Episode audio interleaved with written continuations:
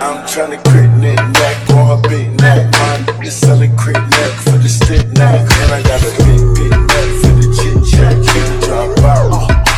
Drop it on my car. Recline, so I had to let back the seat. Pull out and she sucked it, I nut all over her meat.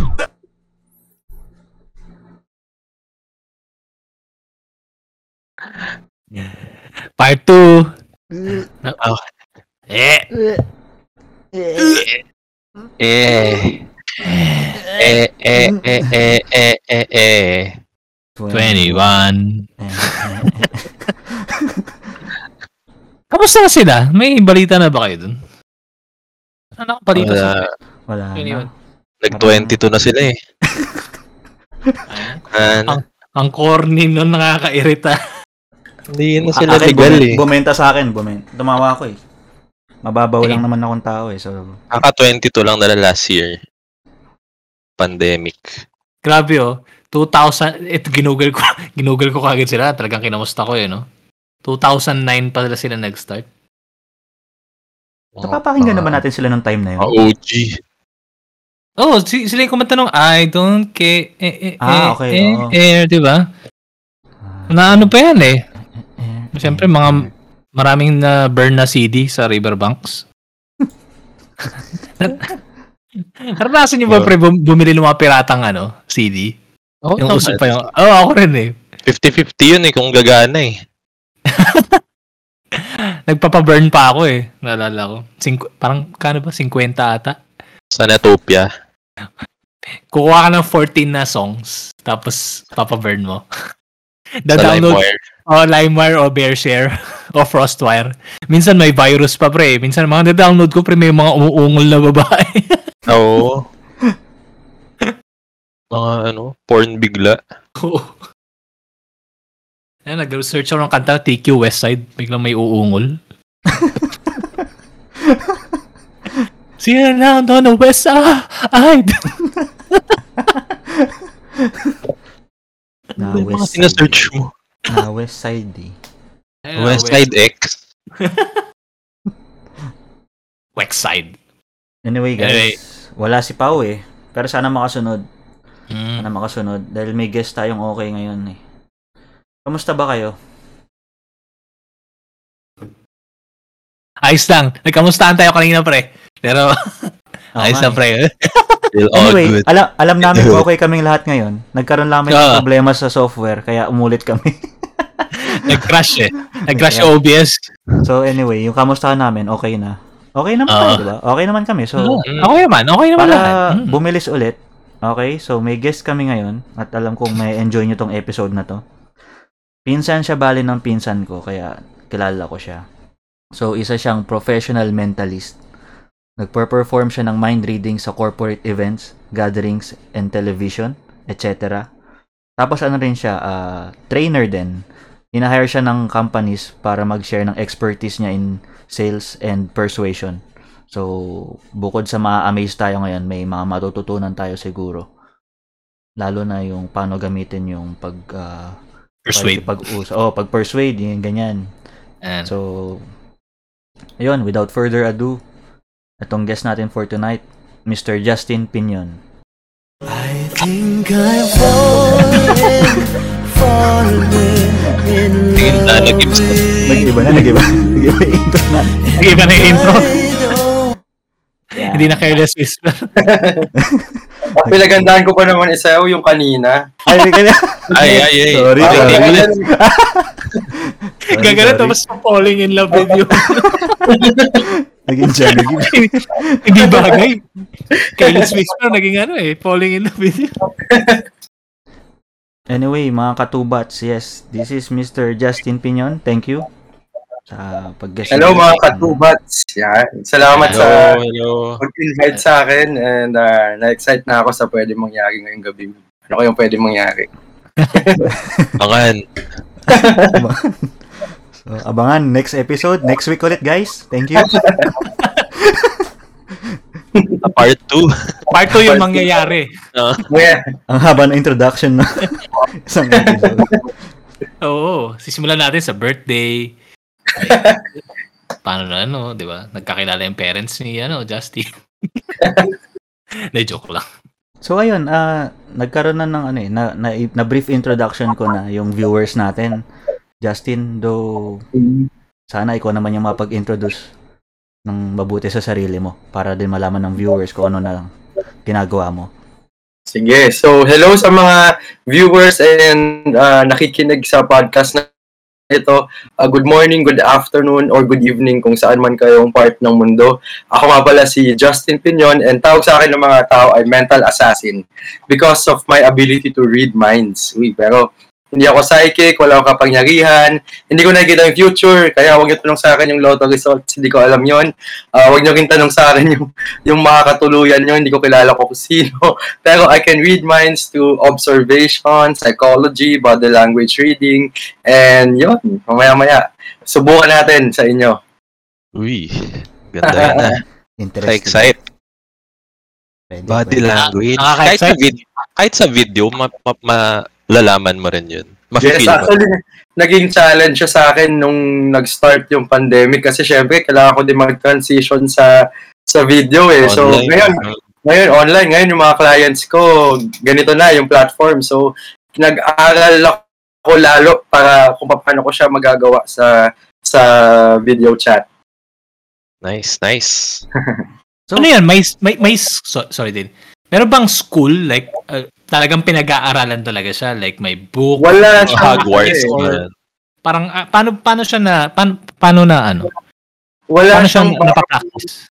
wala siyang formal school talaga. So, ang ginawa ko, meron akong mga pinag-aralan na iba't ibang kumbaga iba't ibang ano, iba't ibang subjects, iba't ibang ah, expertise para ma- magawa ko yung mga nagagawa ko ngayon. So, bigyan ko kayo ng ano, background kung papaano ako naging mentalist. So, Hmm. nag-start ko lahat around 17 years ago nung meron akong ex-girlfriend. Nagsimula lahat sa pag-ibig. Nagkaroon ako ng ex-girlfriend. So, kami, in a relationship kami from high school to college. So, uh, five years kami. Pagdating nung college, may nangyari. Nakipag-break siya sa akin. So, siya yung first girlfriend ko. Hindi ko alam kung ga- anong gagawin ko nun. Kasi, first time ko makaramdam ng breakup. Maka-experience ng breakup. So, yung mga napapanood natin sa movies, yung mga hindi ako lumalabas ng kwarto, hindi ako makakain, hindi ako makatulog. Nangyari sa akin yun, yung parents ko, pinapagalitan na ako kasi di ako pumapasok sa school. Kasi wala akong gana, yung mga friends ko, pinupuntahan ako sa bahay, pinapalabas na ako sa kwarto, pinapaligo ko kasi ilang araw na ako hindi naliligo dahil di ako, di ako lumalabas sa bahay. Ang baho-baho na ng kwarto ko. Tapos, uh, after a few months, uh, siguro mga year ang nakalipas, na-realize ko, gusto ko na mag-move on. So sabi ko sa sarili ko, what if pala na kung nakakabasa ako ng isip? Kasi kung nakakabasa ako ng isip, malalaman ko na makikipag-break na pala siya sa akin. Or, what if I can hypnotize people, i-hypnotize ko lang siya na bumalik sa akin. so, yun yung naging motivation ko nung time na yun. So, nag-aaral ako, nag-research ako, nag-research ako, ini, nag, nagbasa ako ng mga libro kung paano magiging mind reader. Isa, una, isa sa mga una kong naging ah, mentor, si Jaime Licauco. Hindi ko alam kung kilala niyo si Jaime Licauco. Sikat siya na psychic researcher. Kasi may nabasa ako book niya, tapos nag-attend ako ng mga classes niya. Pero hindi ko magawa-gawa yung mga pinapagawa niya. As in, hindi ako maka, maka psychically read ng mind, hindi ko ma- nakikita yung future. Kasi yun yung mga tinuturo niya eh. So, tinanong ko siya, Sir Jimmy, bakit hindi ko magawa-gawa, magawa-gawa yung mga tinuturo mo? Sabi niya, baka hindi ako prepared, hindi ako ready, hindi open yung third eye ko, mga ganun. So, so at the verge of giving up, habang naglalakad ako sa mall, pumasok ako sa National Bookstore, may nakita akong book. Ang title ng book, Definitive Book of Body Language by Alan Peace and Barbara Peace. Sabi ko, uy, okay. Book of Body Language. Ano ibig sabihin nun? Binasa ko. Pagkabasa ko, na-realize ko na kaya ko pa rin pala makabasa ng isip kahit wala akong psychic abilities. Kasi sabi doon sa book, kung ano yung iniisip ng tao, lalabas siya as a gesture. And hindi hindi natin sinasadya yung automatic response. For example, pinaka-small example is kapag masaya tayo, di ba automatically nakikita sa itsura ng tao yon Ah, Nag- Ngumingiti, tumatawa, pag malungkot, nagko-frown. So, automatic response. Like, so, ibig sabihin, so, naging, naging fascinated ako sa human behavior, body language. Nag-aral pa ako, nagbasa-basa pa ako. Tapos sabi ko, gusto ko gusto kong matuto dito sa mag-asawa na to, dun sa authors ng book na yon. So, research ko sila. Nag-email ako, nag-chat ako, sumasagot sa akin yung mga staff nila. Sabi nila, para matuto ako sa kanila, kailangan ko pumuntang Australia kasi Australiano yung mag-asawa eh. Wala silang online school pa nun kasi dati pa yun. So, eh, sa, eh wala pa akong pera nun. Papunta ako Australia kasi estudyante pa lang ako nun, college pa, student pa lang ako nun. So, one time, after ilang months na pinopursue ko sila, tapos nag-aral-aral pa ako ng ibang mga books, ng mga tutorials, ganun, about body language reading, human behavior. Naabutan ko online sa Skype si Alan Peace, isa sa mag-asawa.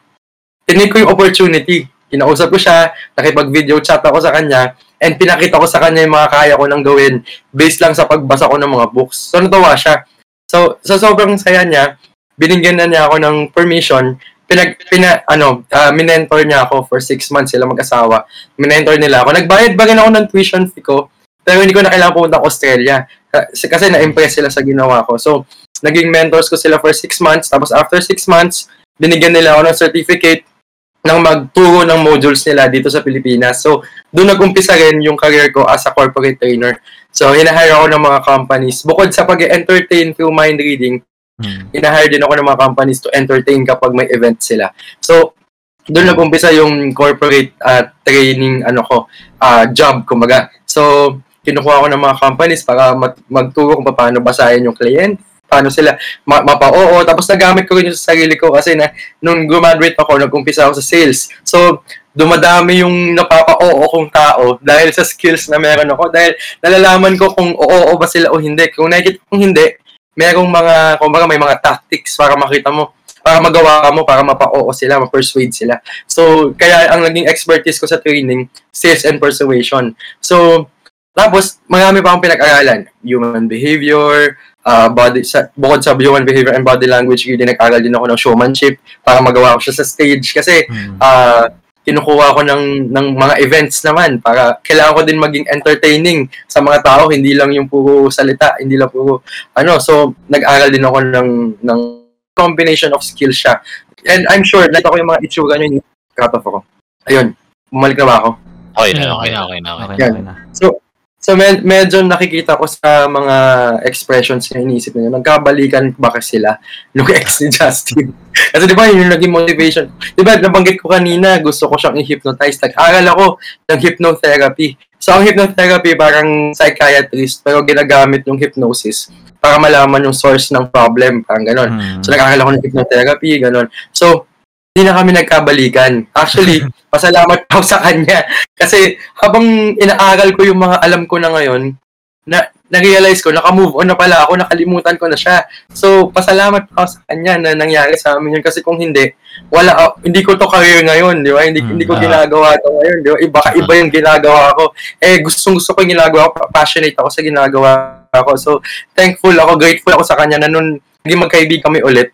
Yun yung sinasabi ko palagi, salamat, nakipag-break ka. Kasi kung hindi ka nakipag-break, Oo. baka iba, iba yung Simulan ginagawa yung ko. career bigla eh. Oo, iba, na- iba na yung Oo, eh. ginagawa mo ngayon. Oo, Iba eh. yung ihip So- ng hangin.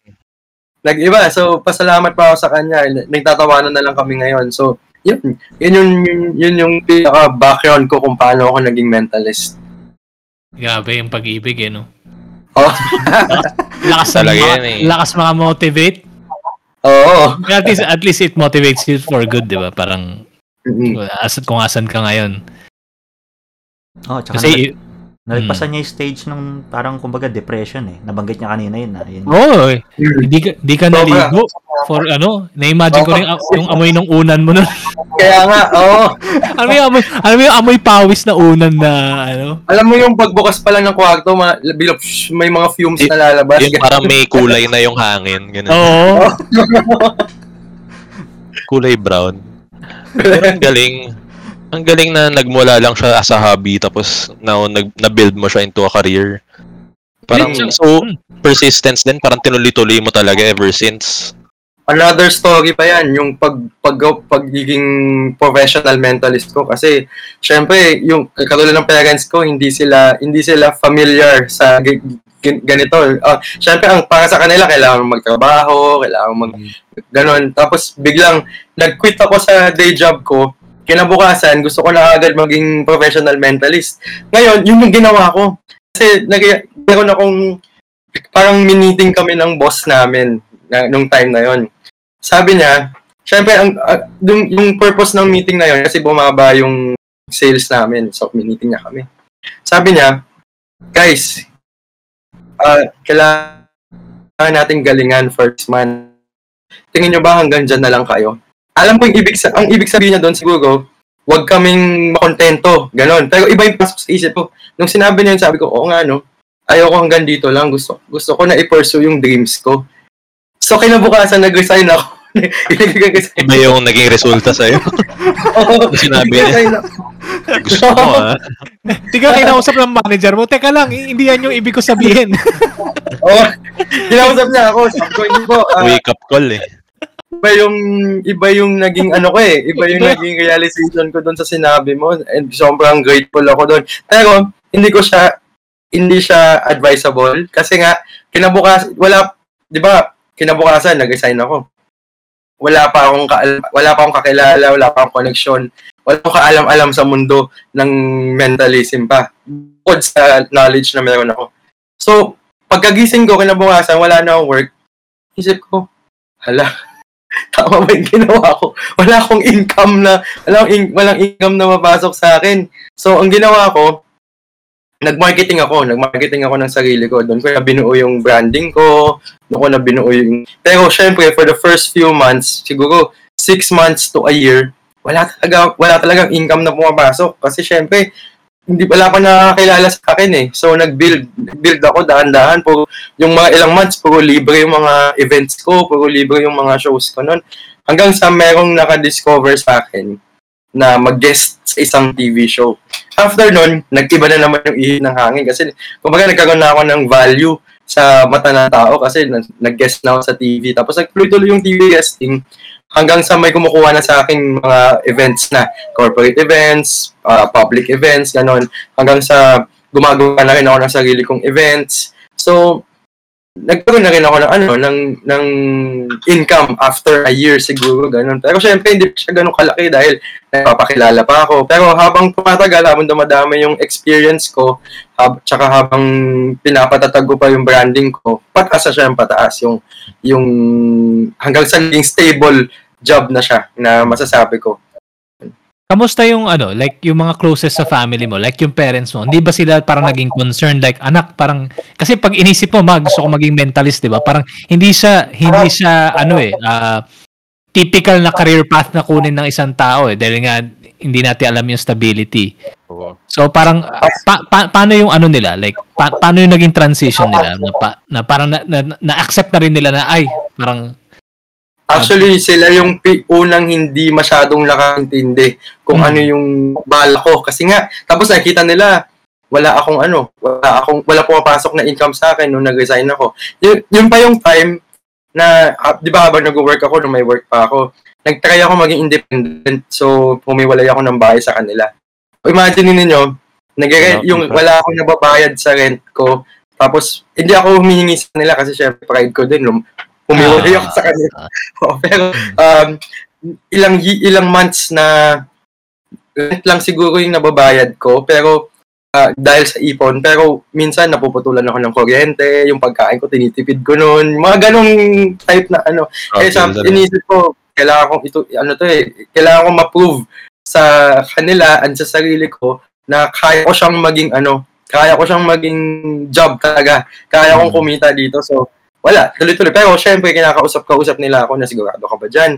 Baka hindi talaga yan. Kasi syempre, nasanay sila na kailangan may career, yung career mo kailangan may, nasa work ka, nasa office, Oo. ganyan, ganyan.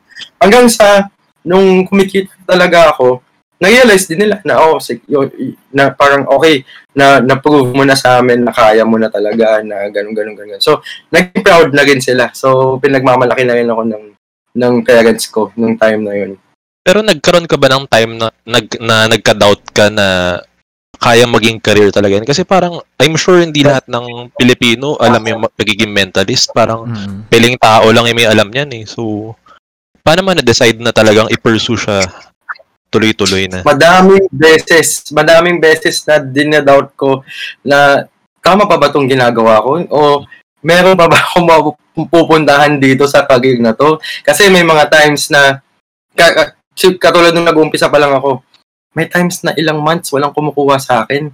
So, an- anong gagawin ko, di ba? So, doon ako nakabuo ng sarili kong marketing plan na kila na para every month, sure ako na may pumapasok sa akin na kita. So, meron akong ginagawa na nagsisend ako ng mga emails sa company. Pag may nakita akong company, hanapin ko kagad kung sino HR nila, mga ganun. Papasok ako sa office nila, kausapin ko yung HR nila. Para, kasi HR yung pinaka nagde-decide eh, kung kukunin ka o hindi sa events nila eh. So, si, kaya kaibigan ko yung mga yan. Tapos yung mga, ah, mga nag-organize ng mga events, organizers, kinakaibigan ko din. Hanggang sa, nalaman ko na yung ah, mga pasikot-sikot, ginigaluhan ko sila, ganun-ganun. Ang, kaya, kahit merong mas magaling sa akin, ako pa rin yung pinipili nila kasi kinakaibigan ko sila. So, sabi ko, uy, oo nga, no? Nag, nag-build, nag-build ako ng relationship sa kanila. Persuade Which mo rin sila eh. Oo, na-persuade mo rin sila na kunin, kunin ka. grateful din ako dahil sa knowledge of persuasion kaya ako na nagawa sa kanila yon and pero genuine naman talaga yung Oh, ano ko hindi- genuine yung Hindi ka naman nagtitake Hindi. advantage eh. Iba yung Oo. persuade ka to take, ad- take to take advantage versus sa lit, ano eh. yes Mm. oh so yun ang dami pero kahit in the middle of my career na kumikita na ako may mga times din na dinadoubt ko din yung sarili ko kapag ah eh, minsan may mga times na inisip ko, tama pa ba itong ginagawa ko? Pero wala eh, bumabalik pa rin na kapag nagpo-perform ako, kapag nasarap ako ng maraming tao, iba yung high, iba yung feeling na pagbaba ako sa stage, napasaya ko sila. So, yun yung bumabalik sa akin na feeling na every time I doubt myself or I doubt kung, kung tama pa ba yung ginagawa ko. Lagi kong binabalikan yung feeling na yun, yung, yung intention ko, yung intention ko na mag-entertain, magpasaya, di ba, mag, at least kahit pa paano, makalimutan nila yung yung problema nila sa mundo, di ba, kahit kaunting minuto lang, di ba? Oo.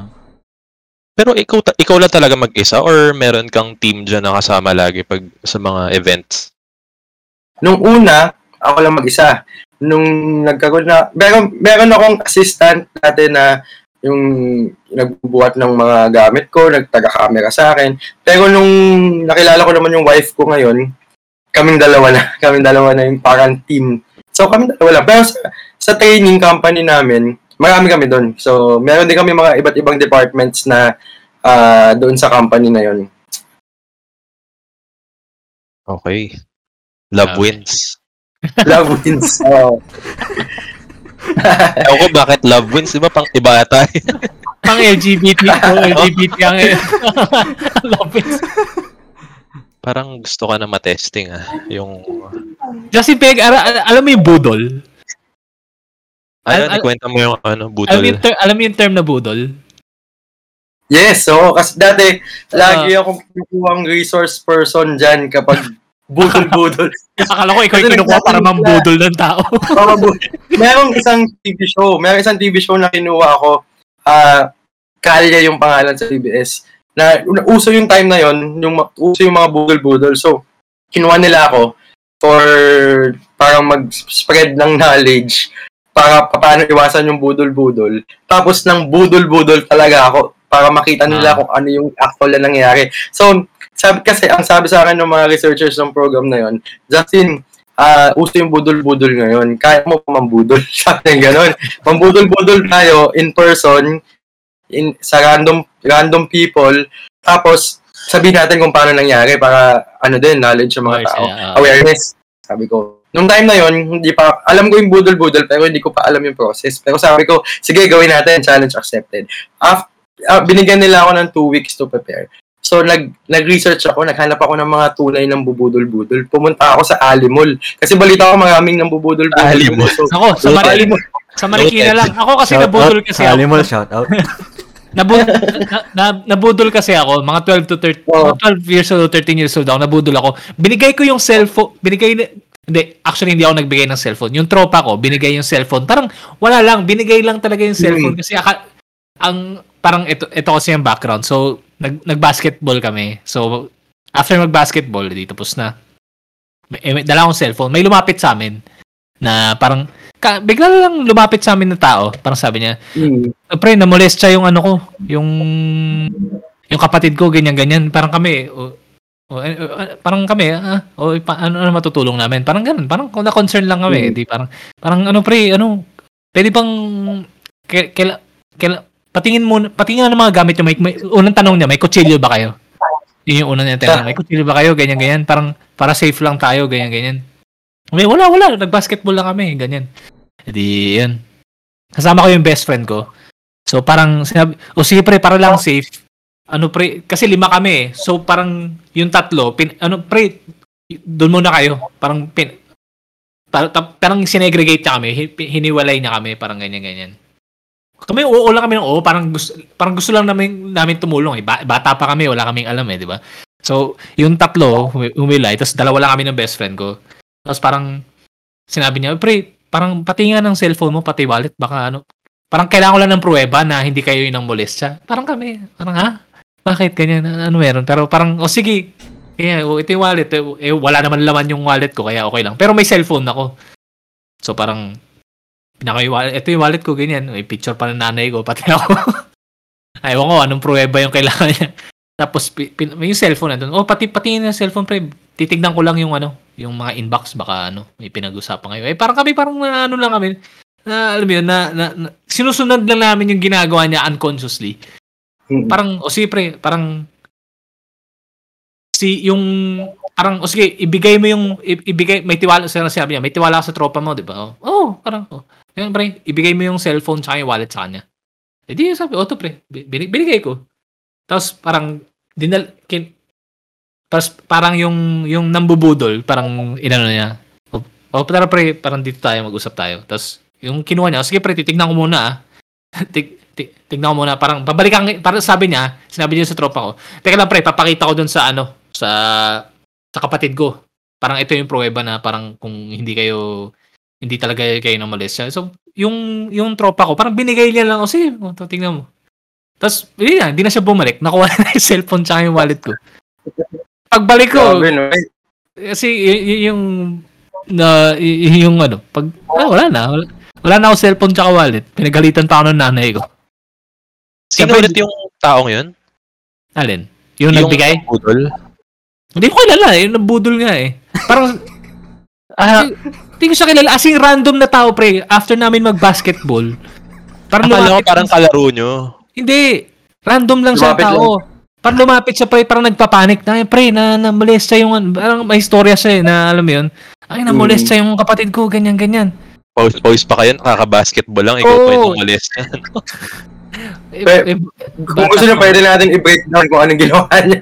Oo, Pero, ah, oo. Sige, possible, okay lang. possible yun. Possible yun, yung, yung nangyari talaga. So, pa- Marami paano, nang biktima.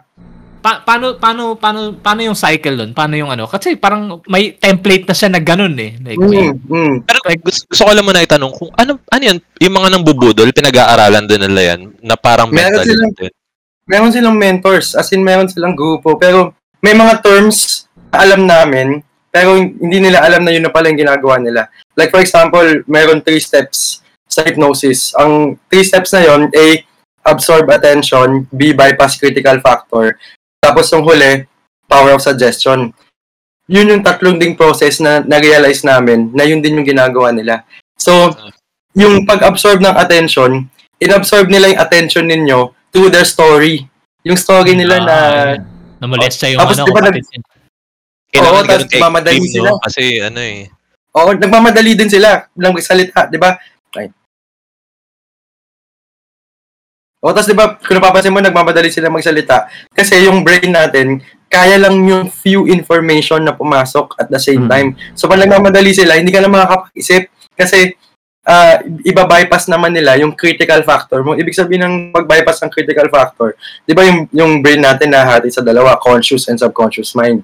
Yung conscious mind, yun yung parang security guard natin. Yung security guard na parang pag may nangyari na sa'yo before na masama, i-record niya yun. Kasi kapag may tao kang nakita na possible na pwedeng gawin sa'yo yun ulit or parang may nakikita kang something na, uy, danger, danger, danger. Si, si conscious mind yung magsasabi. Kaya yung magiging action mo kapag sinabi ni conscious mind na, uy, iwasan mo yan, iiwas ka talaga. Pero kailangan i-bypass yun ng ano, ng, ng bubudol-budol. Kaya ginagamitan ka nung story tsaka anong bilis siya magsalita para makapasok siya sa subconscious mind mo. Kasi kapag nakapasok na siya sa subconscious mind mo, pwede siya mag-suggest. Yung suggest is, akin, pati nga ng phone mo, sige nga, tapos sina-challenge ka pa niya. Kasi ah, tayo, as ah, as humans, ayaw natin maging masama. Gusto natin maging mabuti. Mm. Kaya na, ayaw, na, ayaw nating pinapakita rin na masama tayo. Kaya yung challenge niya is, sige nga kung hindi ko inamuli siya, patingin, may, may, ano, may kutsilyo ka ba? Wala, wala. Ibig sabihin ng qualifying, kina-qualify mo yung sarili mo na hindi ka masama dun sa taong yon. Kasi, Tinanong na may y- yun yung automatic Okay. Oo, yun yung automatic response natin na ipakita sa tao na hindi hindi ako masama, wag mo ayaw kasi nating i- iniisipan tayo na masama tayo, di ba? So, hindi ako masama, ika-qualify mo yung sarili mo, mag magpo-prove ka na hindi ka masama, hindi ka masama hanggang sa ibibigay mo yung phone mo. Bakit niya binigay sa kaibigan mo? Kasi wala siyang ownership ng phone na yun. Anytime na hingin doon, pero wala rin siya kasalanan na biktima din siya. Oo, hindi, So, hindi ko siya inano, oo. hindi ko siya sinisi as in. Niloloko ko lang. Ay, bigay mo yung cellphone ko. Oo, Pero wala, wala, wala. wala. Pare, lalo yun. naman na biktima eh. Kaya, wala, wala siyang ownership ng phone mo. eh. Kaya ina-isolate na kayo. Ang galing nga niya eh. Ngayon, maraming ganyan, ina-isolate na kayo sa isa't isa para hindi kayo Mm. mag-usap-usap. Kasi Professional usually, na siya. professional siya. Meron pang iba kakatok sa bahay. Tapos, ang ang pag ang pagkuha niya ng rapport, kunyari may kakilala siya. Like, uy, kumusta na yung tita mo?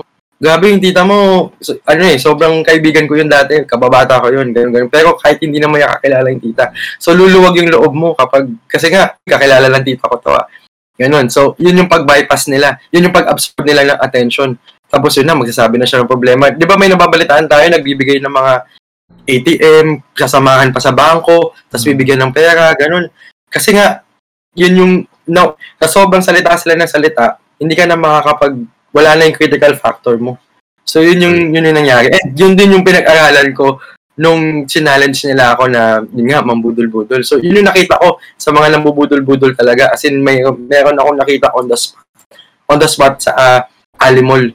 Na, syempre, pinigilan ko. Pinigilan ko yung pwede mangyari. On the spot, may... Yun. Parang May ikaw yung binudol, parang, parang nagpabudol ka sa kanya. Yan, okay Hindi. na, okay na. Nag nag-observe lang ako tapos may nakita akong potential na lambubudol. Kasi kita ko yung body language nila, kita ko yung positioning niya na lambubudol siya. Linapit ako na, Oy, kamusta? Ako yung lambudol siya. Ako yung nag-ano sa kanya, na kunyari kilala ko siya. Uy, kamusta? Doon tayo, kain tayo. Tapos sinabi ko sa kanya, alam ko yung ginagawa mo. Huwag ka mag-alala, hindi ako police or anything.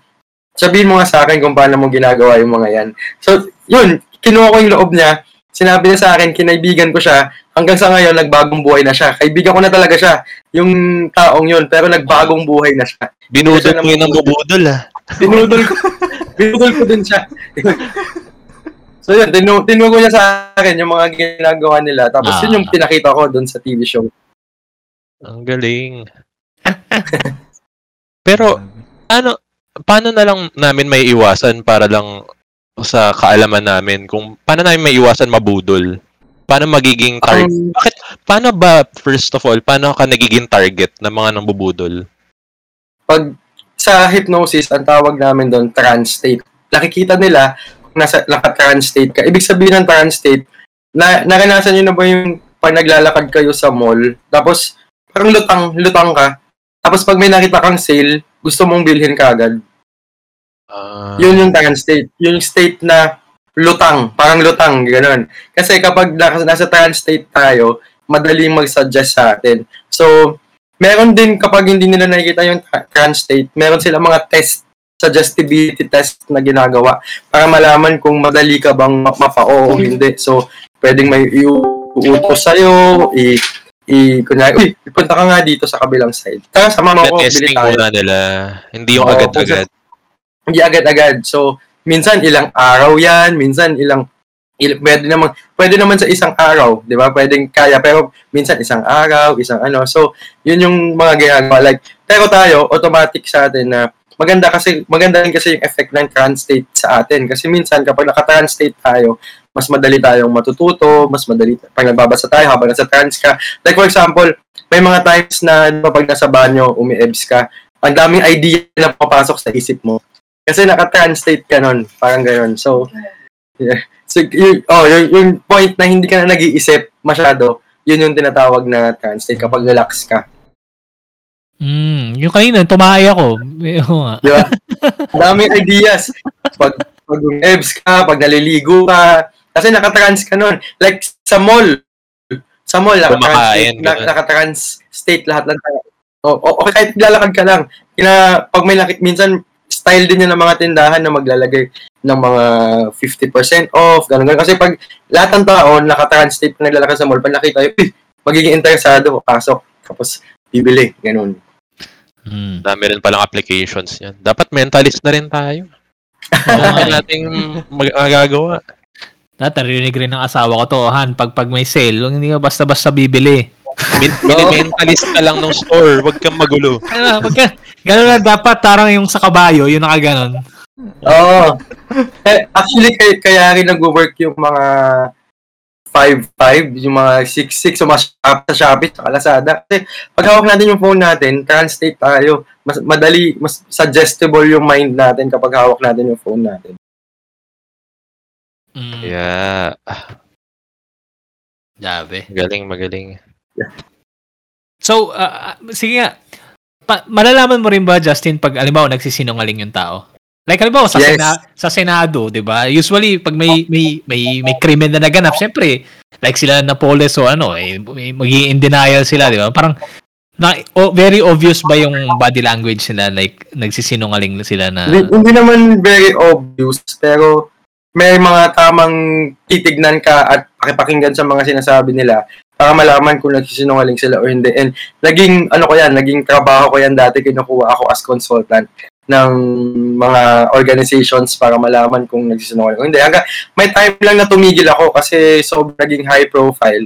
To to the point na natakot ako for my life. So, sabi ko, turo ko na lang sa inyo kung paano, tas kayo nang bahala. Pero, Ano yung yes, companies? Yes, yes, kaya. Merong mga ganong companies. Oh, lalo na pag politician, 'di ba? Palimbawa high profile politician Yan, oh. na, na na-accuse tapos Yes. ng Justin, o sige, tingnan mo ako nagsisinungaling to. Sabay sabihin. may mga, kumukuha, may mga kumukuha sa akin for their campaigns, ano yung tamang mga sabihin nila. Pero hindi ko hindi ko kinukuha yung job kasi nga ayoko ma-associate sa politics. Ah, sa kasi, okay. medyo, Oh, ano, Okay nga yan. medyo dangerous kasi. tapos may, ma- may mga kumukuha din sa akin mas sa court. Kunyari, may mga times na may tumatawag sa amin na, na nakulong daw yung asawa niya. Baka kaya kong matulungan na ma-prove na hindi siya guilty. So, basahin ko siya, ganun ganun. Sabi ko, hindi, hindi po yan yung...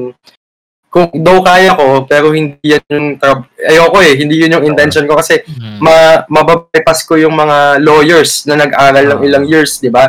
Yung, Ah. yung court, yung judge, mababypass ko, eh. tapos pakakunin pa nila yung word ko. So, eh, hindi naman ako, hindi naman ako professional lawyer. Hindi naman, di ba, ginirespeto ko yung ano nila. Inirespeto ko yung pinag-aralan nila. So, hindi ko tinatanggap yung mga ganun. So, for ano lang ako talaga, education. So, tinuturuan, nagtuturo na lang ako uh, publicly or sa sa sa mga companies kung paano ka makakaspot ng mga liars, ng mga inconsistencies, ganun. ano yung Parang mga kabutihan lang, no?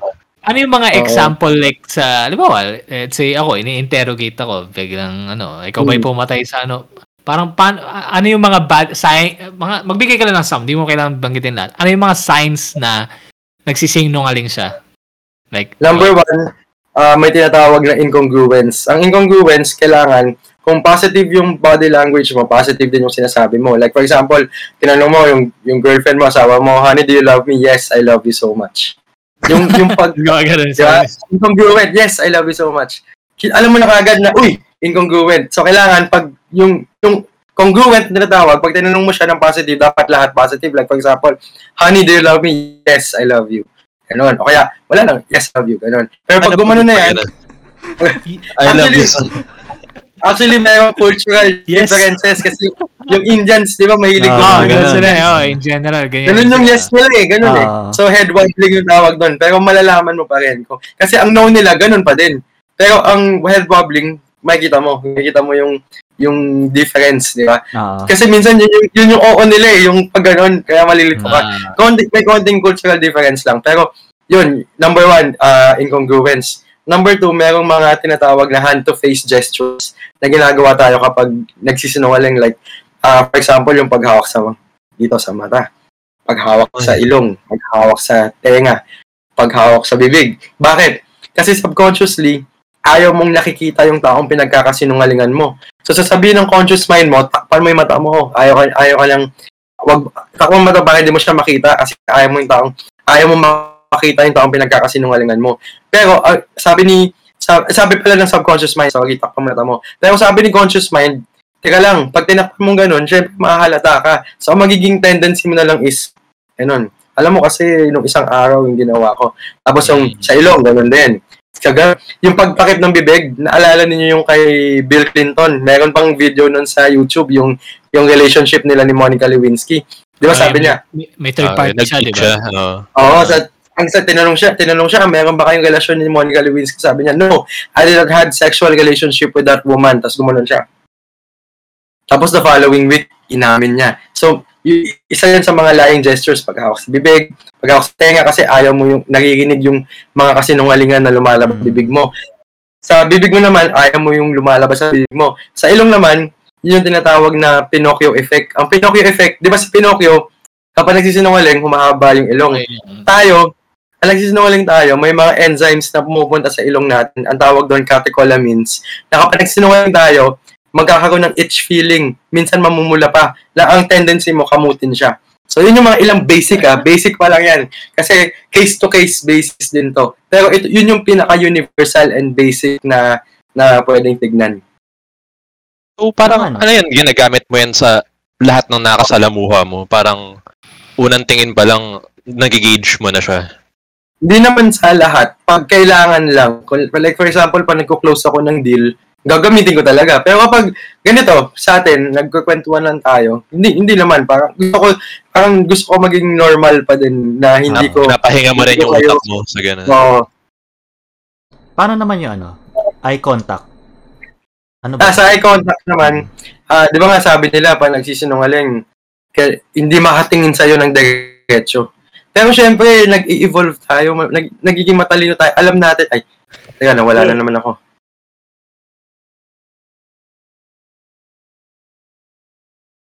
Sa amin Yan. naman. nandito Sa amin, ka okay pa. naman. Kita ka namin. Well, ayun, bumalik na ba ako? Ah, ah. Hindi ka naman Kanina ako- parang nag-lag ako. Ayun, anyway, di ba, sabi nila, kapag hindi makatingin ng diretso, nagsisinungaling. Pero nag-evolve na tayo, naging ma- matalino tayo, alam natin na kailangan natin tumingin ng diretso. So, ang ang ginagawa ngayon, ang ma- para makita mo kung nagsinungaling siya, titingin siya ng diretso sa'yo. Pero kapag ang tingin niyang diretso sa'yo, natural, diretso lang, okay yun. Pero, naka-encounter na ba kayo ng tao na nakatingin ng diretso sa'yo pero nanginginig yung mata? Nanginginig. Naka- Pinipilit. naka, naka-focus talaga na... Oo, bakit? Kasi subconsciously, gusto mong tanggalin yung mata mo. Kasi nga nahihiya ka, nagsisinungaling ka. Pero consciously, binabalik niya. Kasi kailangan tumingin ng diretso, yun yung rule. So, ano nangyari? Nanginginig, naglalaban yung conscious mind and subconscious mind. Nanginginig yung mata niya. So, another naman, eye contact, sa sa normal context naman or sa business or sa sales context, ang di ba ang advice is, pag nakipag-usap ka sa client mo, kailangan mo mag-establish ng eye contact. Pero not 100%. Kasi imagine ninyo, may kausap kang tao, tapos nakatingin lang sa'yo 100%. Di ba? Ang creepy nun. Creepy, buong, buong usapan yun nakatingin sa'yo. Ang, ang rule is, or ang normal context is, at least 80% yung another 20% sa iba tumitingin. Ngayon, malalaman mo, kung based kung saan siya tumitingin sa mukha mo, malalaman mo kung ano yung ugali niya o kung ano yung intention niya sa'yo. So for example, pag ang tingin niya sa'yo, dun sa 20% dito, dito, tsaka dito, umiikot dito. Di ba minsan may mga times na umiikot dun yung tingin natin sa isang tao. Oo. Dito, dito, tsaka sa ilong. Normal context lang yun. Ibig sabihin, walang masamang balak. Uh, sense lang at nakikinig. Minsan naman, dito, dito, tas umaakyat dito. Pag umaakyat niya sa noo, aggressive yun. Parang, we, hindi siya naniniwala sa'yo or parang ah umiinit na yung ulo niya sa'yo, ganon. Kapag, para malaman mo naman kung type ka na niya, dito, dito, tas umaabot sa bibig, sa lips. Yan, human, ano yun, human behavior yun. Ano Pag kung umabot na umabot sa- sa dibdib? Pag umabot sa bibig, Mata, ganon mata, din. dibdib. Oo, Gusto ko rin na. Actually, sa mga, sa mga girls na nanonood, pag umabot sa dibdib, yun, type ka na niya. Pero, Ay, syem- human behavior yon. Ah. Pero pag yung tingin niya, umabot ng 3 seconds sa dibdib, manyak na yon. Mo na. Iba na yun, iba na yun. Iba na yun. Dep- depende sa dibdib. Oo. pero kapag less than 1 second lang, ganun, mabilis lang, human human behavior yon. Huwag kayong masyadong ma-alarma kasi automatic yon. Ano natin yun eh? Ah, response natin yun. Pero kung lumampas na ng 3 seconds, wala na, sampalin mo na. Three Ini-imagine seconds. ka na. Inuhubagan ka na nun sa isip. Pwede pang sagarin ng 2 seconds. Oo. yan. sige, ako mga 2.5, mga 2.5 na lang ako. Kaya, kaya. 2 seconds. Pero kasi may ibang, feeling ko may ibang mahiyain talaga. Hmm. Na, kahit anong gawin mo, hindi sila makatingin sa mata. Oo. So, ano naman yun? Ah, based na yun sa kinaka- kinalakihan nila. Pero, Oo. tinuturo lang naman yun pa, sa, sa context ng, for example, gusto mo makipagkaibigan or gusto mo mag-close ng deal, tama lang na tumingin sa mata. Pero kung mahihain talaga sila at iba naman yung iba naman trabaho nila, okay lang. Okay lang kahit. Oo. Naka-pressure naman ako yung mahihain, hindi naman titingin sa dibdib. Baka sa sahig nga lang siya titingin Sa sahig. sa baba. Mahi- May, mahihain. may- tama ba to, Justin? Yung minikita, minabasa ako dati, parang pag tumingin ka sa kanan, naging sinungaling ka. Pag tumingin ka sa kaliwa, nagsasabi ng totoo. Yung pag tumingin ka sa iba, Ah, may hindi ako. siya meron no meron tama yan pero hindi siya tama all throughout ang ibig sabihin kasi nun ah, sa NLP naman or Neuro Linguistic Programming based sa tingin mo malalaman mo kung nagko-construct siya in their head or uh, nagre-recall siya so pag for example pag tumingin sa sorry ah may na ako sa left and sa sa pagkaharap kayo may na ako sa left and right. Pero kapag ang kausap mo ah, tumingin sa sa left sa left sa left ibig sabihin pag yung kausap mo ay hindi ikaw ah. Pag Hmm. tumingin sa left ah nagko-construct yon pag tumingin sa right nagre-recall yon ibig sabihin nun hindi all throughout nagsisinungaling. Kaya siya iniisip na nagsisinungaling dahil sa construct na term so ibig sabihin ng construct nag-iisip ng next ng sasabihin or next ng gagawin pero yung construct mag-work din yan kapag kailangan mong gawin for example ah nagwo-work ka nasa kailangan mag-construct ng new new drawing, new knowledge, new anything, yun yung magiging normal na tingin mo. Titingin ka sa sa right side. Parang ganon. So, hindi naman, depende sa context ng situation, pwede siyang maging lie or or truth. Pero tama, no? Lang nila. Kasi parang nag pwedeng mag iimbento ka eh, pag kanan eh. Oo. Pero kapag nasa interrogation, pag tumingin talaga siya sa sa left side, yun na, pwede, pwede, nang, pwede mong isipin nagko-construct siya. Pero parang tama, parang iniisip ko rin eh, pag, pag may inaalala ko, sa upper, akin, ako naman upper right. Pag, may Mm, gusto, mm. pag, pag nagre-recall ako, parang, Oo nga, ngayon lang. Oh, right nga. hindi ako tumitingin dito eh. Talagang upper right Oh, talaga ikaw. ako lagi eh. Ewan, ewan ko bakit, pero parang, oo nga no. Automatic yun, depende sa, ano, depende sa hindi, hindi ako, brain mo. left eh. Meron naman yung pagtingin sa baba, iba naman yung ibig sabihin nun. Pagtingin sa baba, it's either inaalala mo yung feeling or uh, ina, ina, ina, kinakausap mo yung sarili mo. Parang ganon. Meron yung mga nagpapakit pag nagising, hmm. Ay, Yung yung mga ano, yung, yung nag-flick ng hair, Oo. nagkakagat labi. Hmm. Ang Ano pakit kaya? talaga yan. Sarap sa pakin eh.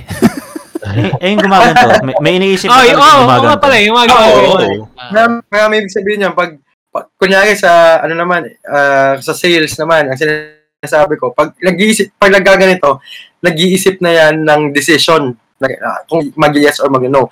Ang move na, ang ge- next gesture after this, malalaman mo kung yes or no bago pa siya mag-yes or no. So, ang ang advantage ng marunong ka magbasa ng gestures or body language is bago pa siya magsalita, alam mo na yung decision niya, alam mo na kung anong gagawin mo para mabaliktad kung guman yan. For example, gumanon siya. Eh, bigla siyang gumanon eh.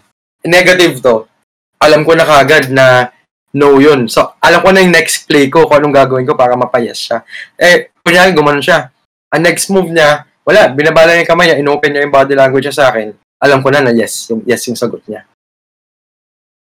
Kasi once na nag-verbally yes or no siya, mahirap nang baliktarin yun. Kasi pag nagsalita na tayo, ah, committed tayo doon sa sinasabi natin. Mm. Ano kaya na gumaganyan? Biglang sumayaw. Para lang malito ka. Parang, tumingin ka, mga ganun. Ang ano, yes pa ako ako. naging, ako, meron ako naging audience, ganyan. Di ba, di ba sa sa show, kukuha ko, kumukuha ako mga Oo, kuha ka para hindi ka mahula. Oo, parang May, sasadyain may, na. may gumawa niyan, sayaw-sayaw siya. Para ganun. ulo. Ay, ay, Bahala ka dyan. Pero yun, mahu mahulaan mo ba yan o hindi na? Oo. Kasi may, merong mga merong mga words na pwede kang persuasion, persuasive words na pwede mong sabihin sa taong yon na para lumabas din yung gusto kong Ah, ma- palalabasin mo sa kanya talaga yung totoo. Hmm. Baga. cool. Speaking of ano, Like for example, yung Ah, sige, Justin, tuloy mo muna. Sige, sige, go ahead. like for example yung word na imagine. Pag sinabi ko yung word na imagine, automatic mag imagine siya. So, kunya pinaisip ko siya ng word. Sabihin ko sa kanya, oh, imagine, imagine na, imagine na, imagine this word over and over again. Kahit sumasayaw siya dyan, ini-imagine niya yung word niya, may lalabas at lalabas sa body language niya para malaman kung ano yung word. Ano yun din? Go, tuloy mo yung Ah, yes. tanong. oo. okay, okay.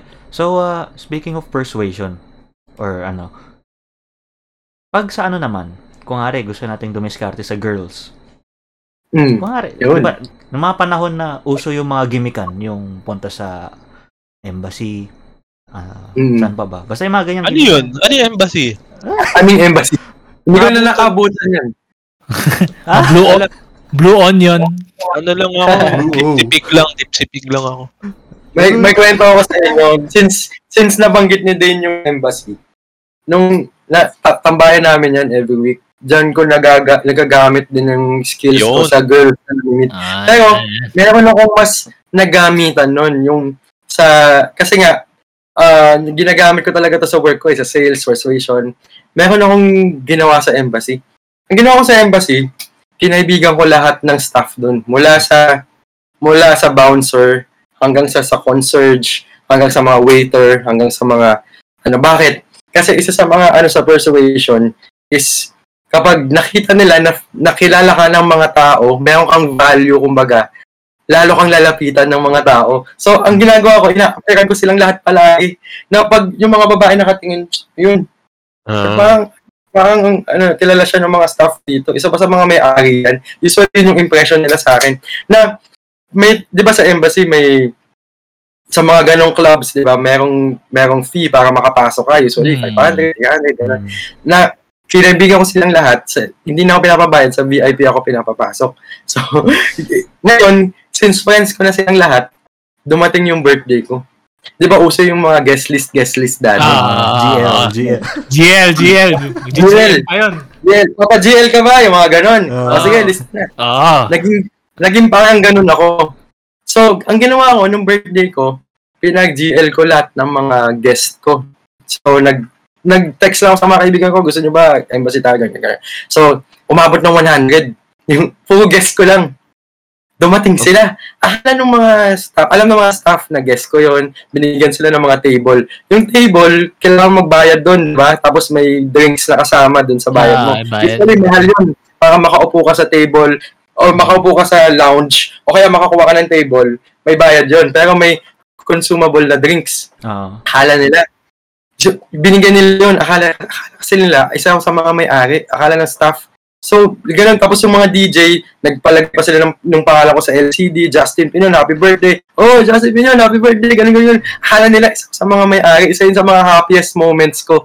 Kasi, since kinaibigan ko lahat, akala nila may-ari ako, tapos pina-GL ko pa yung mga mga guest ko. Akala ng mga guest ko, ah binayakan ko lahat yun, tapos tuwang-tuwa sila, ganun-ganun. So, grabe, isa sa mga happiest moments ko na nagamit.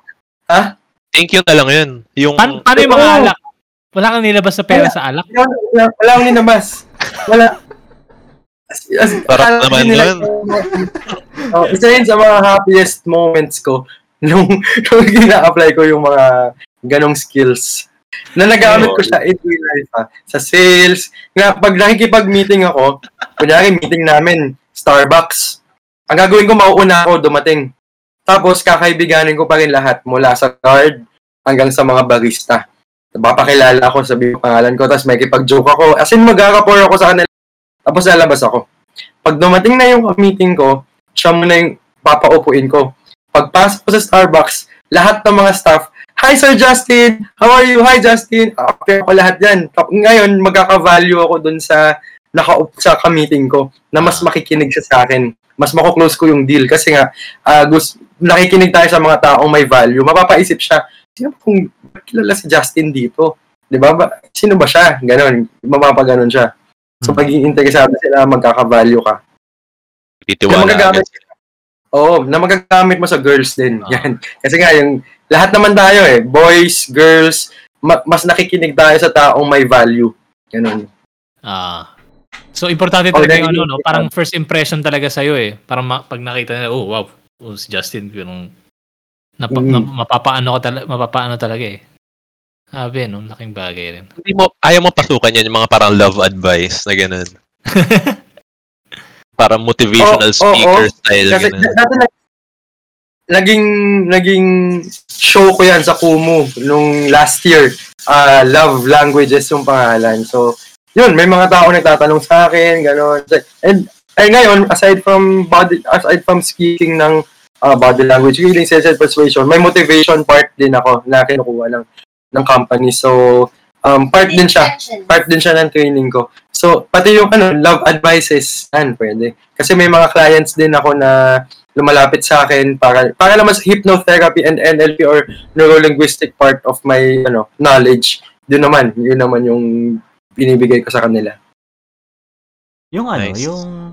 Ewan ko, nababasa ko rin, napapanood ko ba sa mga clips lang naman sa Facebook nga rin. Ang tagal na yung tipong sinasabi daw na pagka nag- nilalaro ng girls yung hair nila, suggestive na gusto ka nila or yung yung posisyon ng D4 nila pag naka-point daw sa'yo, Mm. interested sila sa'yo. Tama ba yung mga ganong clips? Yung pag yung paglaro ng hair, ano yun, case to case basis yan. Depende sa Okay. scenario. Depende sa scenario. Pero, Parang may kuto Ah, talaga eh. Oo, kasi May- depende sa. Ah. Pero yung pag D4, tama yun. Ako, kaya naka, naka-cross yung legs niya. Kung saan nakatutok yung dulo ng, ng toes niya or ng sapatos niya, kung nakatutok sa'yo, ibig sabihin interesado siya sa'yo. Pero kapag nakatutok sa bus, sa exit, ibig sabihin nag-iisip na siya ng escape plan. Hmm. So, kailangan, pag nakita mo yun, mag ka na ng way para bumalik sa'yo yung interest niya. Lipat Baka ka na nakatuto upuan. sa security guard. Lipat ka na upuan. Dito ka na. Kung ka lang ba, natutok ka sa kanya. Pwede. Titig, titignan mo muna yung paa ng babae. Oy, yun. Sige, upo ako doon. And actually, hindi lang yan sa girls, ha, pati sa boys. So, ginagamit Ah. ko din siya kapag may meeting. Kunyari, yung yung sales pitch ko dati, maraming tao akong kausap. Board. Board meeting. Makikita, tinitingnan ko din yung mga paa nila kung saan nakatutok. Usually, lahat nakatutok sa akin kung nakikinig sila. Kung nabobore na sila, tututok na yan sa iba. Mm. Tapos kunyari, ah, sa mga nakikinig, kunyari team leader kayo, malalaman niyo kung sino sa team ninyo yung hindi nakikinig sa'yo o yung hindi nag-agree sa'yo. Based din kung saan nakatutok yung paa nila. Kahit di nakadikwatro, kahit nakatayo, nakaupo, kung saan nakatutok yung paa, doon interesado yung tao.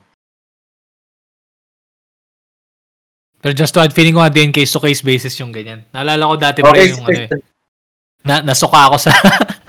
Naalala yun na, nakwento ko yung nasuka ako sa shuttle. Tapos yung Ah, ba- Pumunta pa sa mukha mo. As in, hindi, nasuka ako. As in, galing ako Makati pa uwi. May, after New Year yun eh, nakakain ako ng panis na lasagna. Sumuka ako sa Mm. shuttle. Mula Makati hanggang Marikina, bro. parang nilulunok ko yung suka ko tatlong beses na. parang sumuka na ako. Nandito na yung suka ko. Tapos, Oo. district ko. Hanggang sa Eastwood. Sa Eastwood, sumuko na talaga ako eh. E di, sa, e di, e di sukan-suka na ako. Nung pangatlong suka, di ko na kinaya, binuksan ko yung bag ko. Tapos, eh pre, sumuka ako. Sinuka ko yung bag ko. Tapos, edi may mga giniginiling na yung mga bigote ko. Tapos yung babae sa katapat ko, ginaganyan yung buhok. Tapos napansin ko, eh, medyo ginagano na sa mukha niya yung buhok. Ah, Suka. Kasi ang lansa na nung amoy sa... mm, Ayun. yung sa bag. oh, eh, L300 pa yung ano namin, yung, yung shuttle na sinakyan ko na UV Express. So parang, ginagaling ganyan. Parang ayaw niya ako mapahiya, pero parang hindi niya na mapigilan. Amoy niya lang yung buhok niya kaysa sa akin. Pero nag-gets ko Buti na lang. Buti Ah. lang Eastwood na yun, malapit na sa Marikina. Oo, pero traffic ang, ang tagal pa rin ng biyahe ah. mula Eastwood hanggang Marcos Highway. Hindi ko naman naisip na trip niya ako, pero. Case to case yun. Minsan naman, yung pag gano'n ng buhok, yung pag gano'n, yan, pwede. Pwedeng, case to case din, pero pwedeng minsan. Depende sa mga iba pa niyang body language na pinapakita. Pag ina-expose yung mukha, ganun, pwede. Pwede, ah, hindi hindi totally na yes. Pero Hmm. pwede, depende sa sa scenario at sa situation. mm, okay. So ano yung mga red flags like halimbawa nasa ano, ay din wala na ako pag-asa dito. Hindi na ako trip ng babae. So bukod sa sapatos na nakatutok ng ganun or ano ano pa yung mga body language ng babae na parang well, wala na ako na parang hindi na siya interesado sa akin. And paano ko siya i-persuade na parang maging interesado siya ulit sa akin? May may may ganun bang paraan? Meron naman, pero yung mga red flags na dapat ah, tignan, yung pagngiti. Minsan, nami-misinterpret natin yung pagngiti ng mga babae. Like, na naalala ko dati, in-invite ako sa isang school talk. Yung talk na yun, yun, ito yung topic, paano mo mapapa-oo yung mga crush mo kasi all boys Ah. yun. Hmm. So, paano mo mapapa-oo yung mga, yung mga crush mo? So, yun yung mga diniscuss ko. May nagtanong, um, Sir Justin, ah meron akong nilil- dinidate or nililigawan. Tapos tuwing may sinasabi ako, smile siya ng smile. Sasagutin na ba niya ako? Sabi ko, paano yung smile niya? Kasi na-misinterpret natin yung mga smile ng mga babae. Sabi niya, ganito. Sabi ko, okay, kailangan mo pa siyang i-impress or wag mo na siyang i-text. Kasi hindi ka hindi ka gusto. Ang ang smile kasi nito ng girls, tawag ito tight lip smile. So, yun yung mga smile ng girls na may iniisip pero pipigilan nila yung sarili nila sabihin yung gusto nila sabihin na ganun. Or sign of rejection yun. Parang Oo. um, pag nagsabi na ganun, ang bawa ng hininga nito, yak, ayak, ayaw kita makausap. No, Oo. tight lip smile yun. Or makikita natin yun sa, kunyari, in a relationship ka, may asawa ka, may girlfriend ka. Di ba pa nag-aaway kayo, minsan magsismile yun pero nakaganon. Ah, Nako, yung, next, yung next na sasabihin nun or sa gagawin, patay. Oo. Kasi ti- sign of rejection yun or aggression. Oo nga. Kasi ang ang genuine smile sa lahat, hindi lang sa girls, is nakalabas ng ngipin, nakaganyan. Or merong close fit, yung tatlong wrinkle sa gilid ng mata. Yun yung totoong smile, nakalabas ng ngipin. Pero pag nag-smile na ganyan, nako. Pati sa, hindi lang sa girls, ha, sa boys, kunyari, nagko-close ka ng deal, nag-smile siya, gumanon. May gusto siya sabihin, pinipigilan na yung sarili niya. So the best way to unblock it is to ask na, Uy, what do you think about the product? Di ba ang ganda? Mag-ask ka ng question sa kanya. Kasi may gusto siyang sabihin, pinipigilan lang niya yung sarili niya. Yun. Hmm. Eh, ito naman, yung, kasi marami sa mga lalaki yung nag-a-assume eh, bawat kilos ng babae. So, Ah, pag maharot siya or touchy-touchy, yung parang palo ng palo or basta alam mo yun, yung minsan nahawak sa balikat mo. May ibig sabihin na ba yung ganon? Mu- Pwedeng meron, pwedeng wala. Pwedeng ganun lang talaga siya. Kasi may tinatawag na kinesthetic na tao. Ibig sabihin ng kinesthetic, mata, na, na, nabibigay nila yung, yung, nabibigay nila yung meaning nila ng gusto yung sabihin through touching. Like sa friends, may mga friends tayo kahit sa kapwa lalaki, di ba, mahawak. Uy, pre, kamusta ka na? Mahawak talaga. Kasi kin- kino siyang tao, kinesthetic siyang tao. Na, may, sa relationship din, may mga lalaki or babae na mas na express nila yung feelings nila through hugs, kisses, akbay, holding hands, kasi Ah. kino sila. So, pwedeng may ibig sabihin yon pwedeng wala. Kasi kapag pinapalo ka ng pinapalo or tinatouch ka ng tinatouch, baka ina-express lang na yung feelings na ng kasiyahan sa'yo. Di ba? Or interest din. So, ang, yung interest naman, may levels din yan. Interest as friend, interest as lover, di ba? So, iba yan. Pero, the fact na pinapalo-palo ka, nakuha mo na yung rapport niya. So, one step closer ka na. Comfortable na siya sa'yo. Kaya pala Oo. sinachansingan niya ako. Na joke lang. yung, mga, yung mga tanong mo din, alam mo, parang specific para sa'yo eh. Feeling ko mga... Kaya nga eh. Oo nga eh. Ano ba Pinaalam pinagkailangan? mo ata talaga eh. Sino ba yan, Dane? Anyway, Justin, mabalik tayo sa'yo. Ah, Parang may, parang may a-applyan si Dick Kaya ng nga mga eh, parang- natutunan niya. Pag ganun ng pag ganun yung pinupuntahan Oo. eh. Ginagano na yung binti ni Dane eh. Uy, kamusta? Tapos nakikita ko, nagtitake siya ng notes eh, sa side eh. Ah, Mula, sa- simula sa paa, sa buhok, Sa ano. Gumaganyan yun, lalaki pala.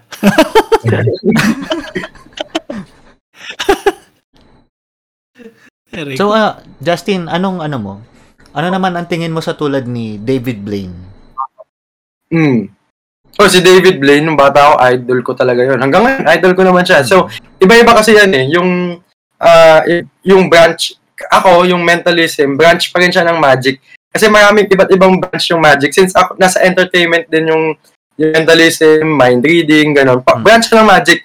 Eh, so, iba't ibang branches na. Yung kay David Blaine, close up magic yung tawag doon. Or street magic. Siya yung nag-coin ng street magic eh. Hmm. So, yung isang branch ng magic, illusion. Ang illusion naman yun, nasa stage, nagpapalipad, na- lumilipad siya, Mawawala. nagpapalabas, wawala, naghahati ng babae sa half, yung mga ganon. So, yung mga iba't ibang branches. So, another branch of magic is mentalism. Mentalism naman, pasok ako doon. Mentalism kasi, pinapakita namin yung power ng mind, yung Hmm. kakayahan ng mind, di ba, sa stage to to entertainment, di ba? So, branch pa rin siya ng magic. So, si David Blaine, um, yung ano niya, kumbaga ibang genre na, na kung, kung i-compare natin sa music, di ba? Iba yung genre niya. Nasa close-up magic yung ano niya. Ako, nasa mentalism. Kasi may nakita ko minsan na isang trick niya yung parang may dalawang tao magkatalikod. Tapos then, parang flinik niya yung, saan ba? Dito ba? Somewhere. Tapos Mm. naramdaman din ng isa kung saan parang umawak. Pasok sa'yo Oo. yun. Yung isa ginagawa. Pasok sa akin yun. Ginagawa ko din yun. Pero, ay, kaya niya. Kaya niya yun. Nag- pinag-aralan din niya yun. Pero ako, yun yung forte ko talaga. Nag-focus talaga ako sa mga ganun types of, ano, of uh, experiments, presentation, ganun, sa mind talaga. Pero yun, although ginagawa niya, kaya niya yun kasi uh, pinepresent niya. May video walk nun, in-upload ko sa YouTube.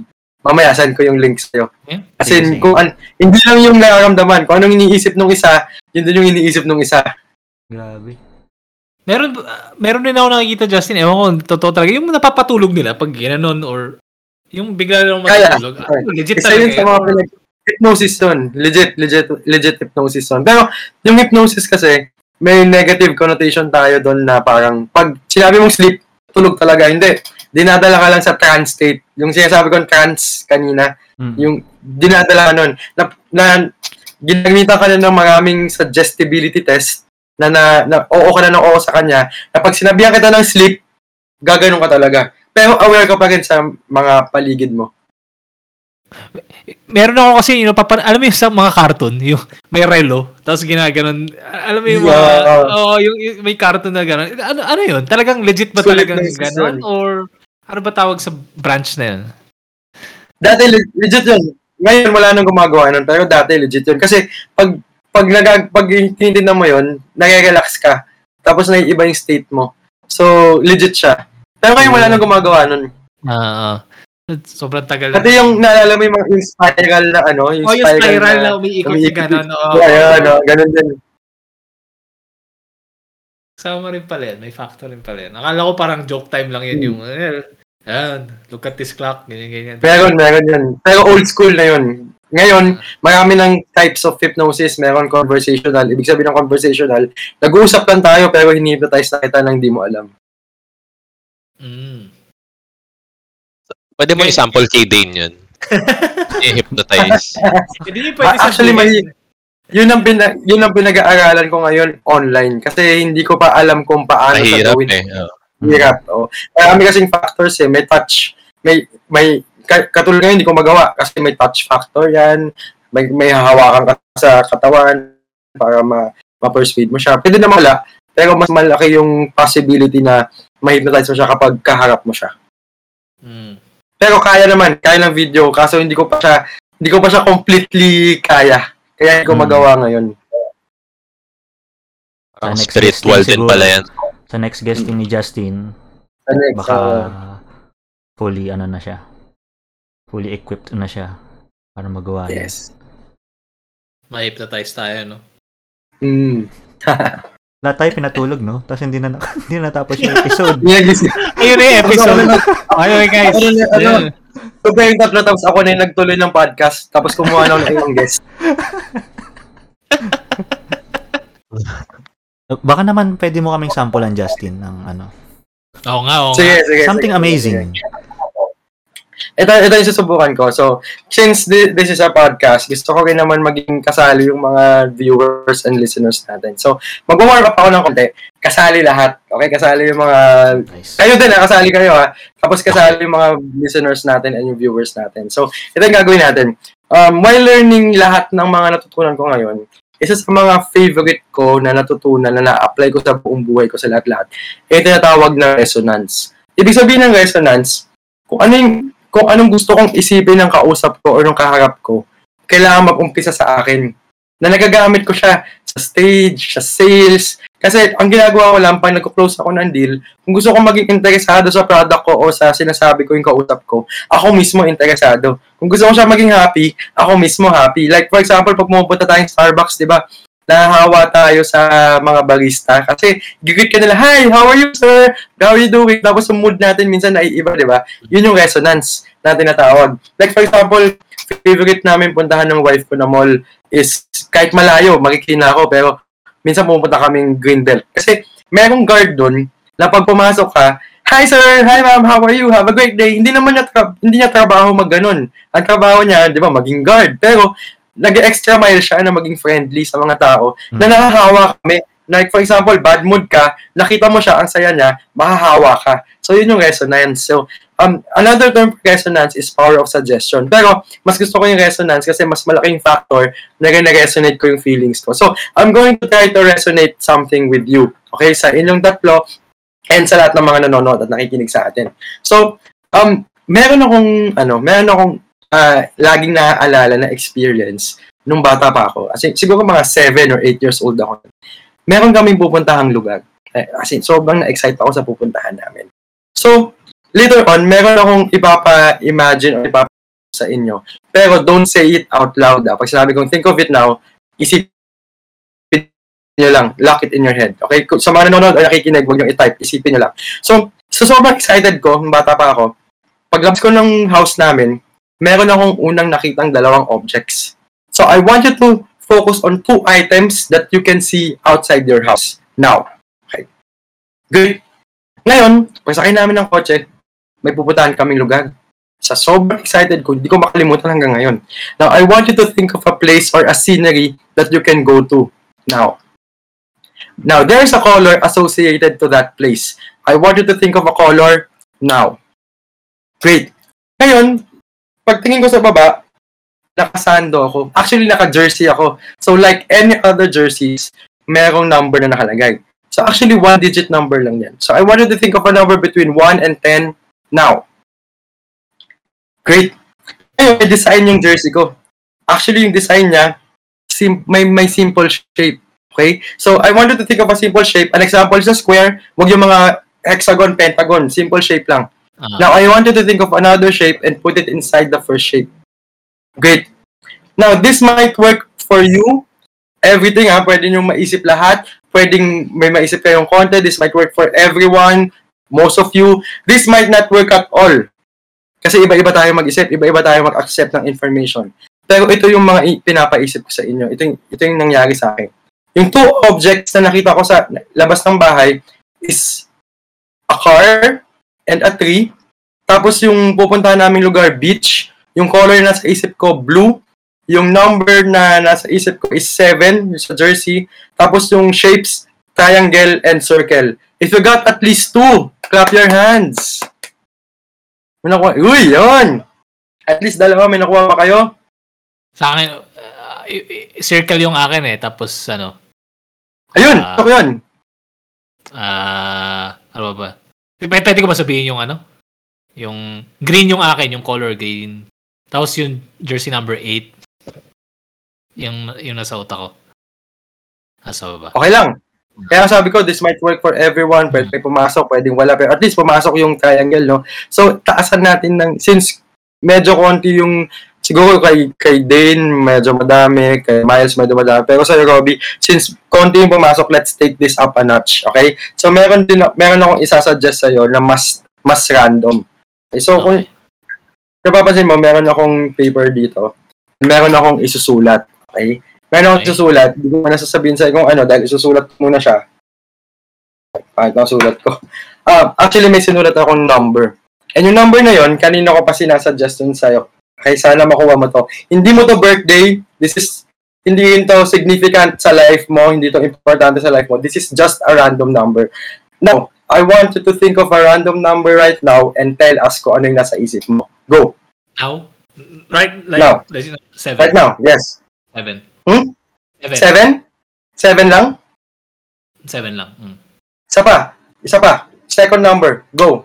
Dalawang numbers yung sinulat Ah, ko. eh. ah, ah, ah, dalawa ba? Okay. Hmm. Seven, tsaka nine. 79. Okay. Nine. Good.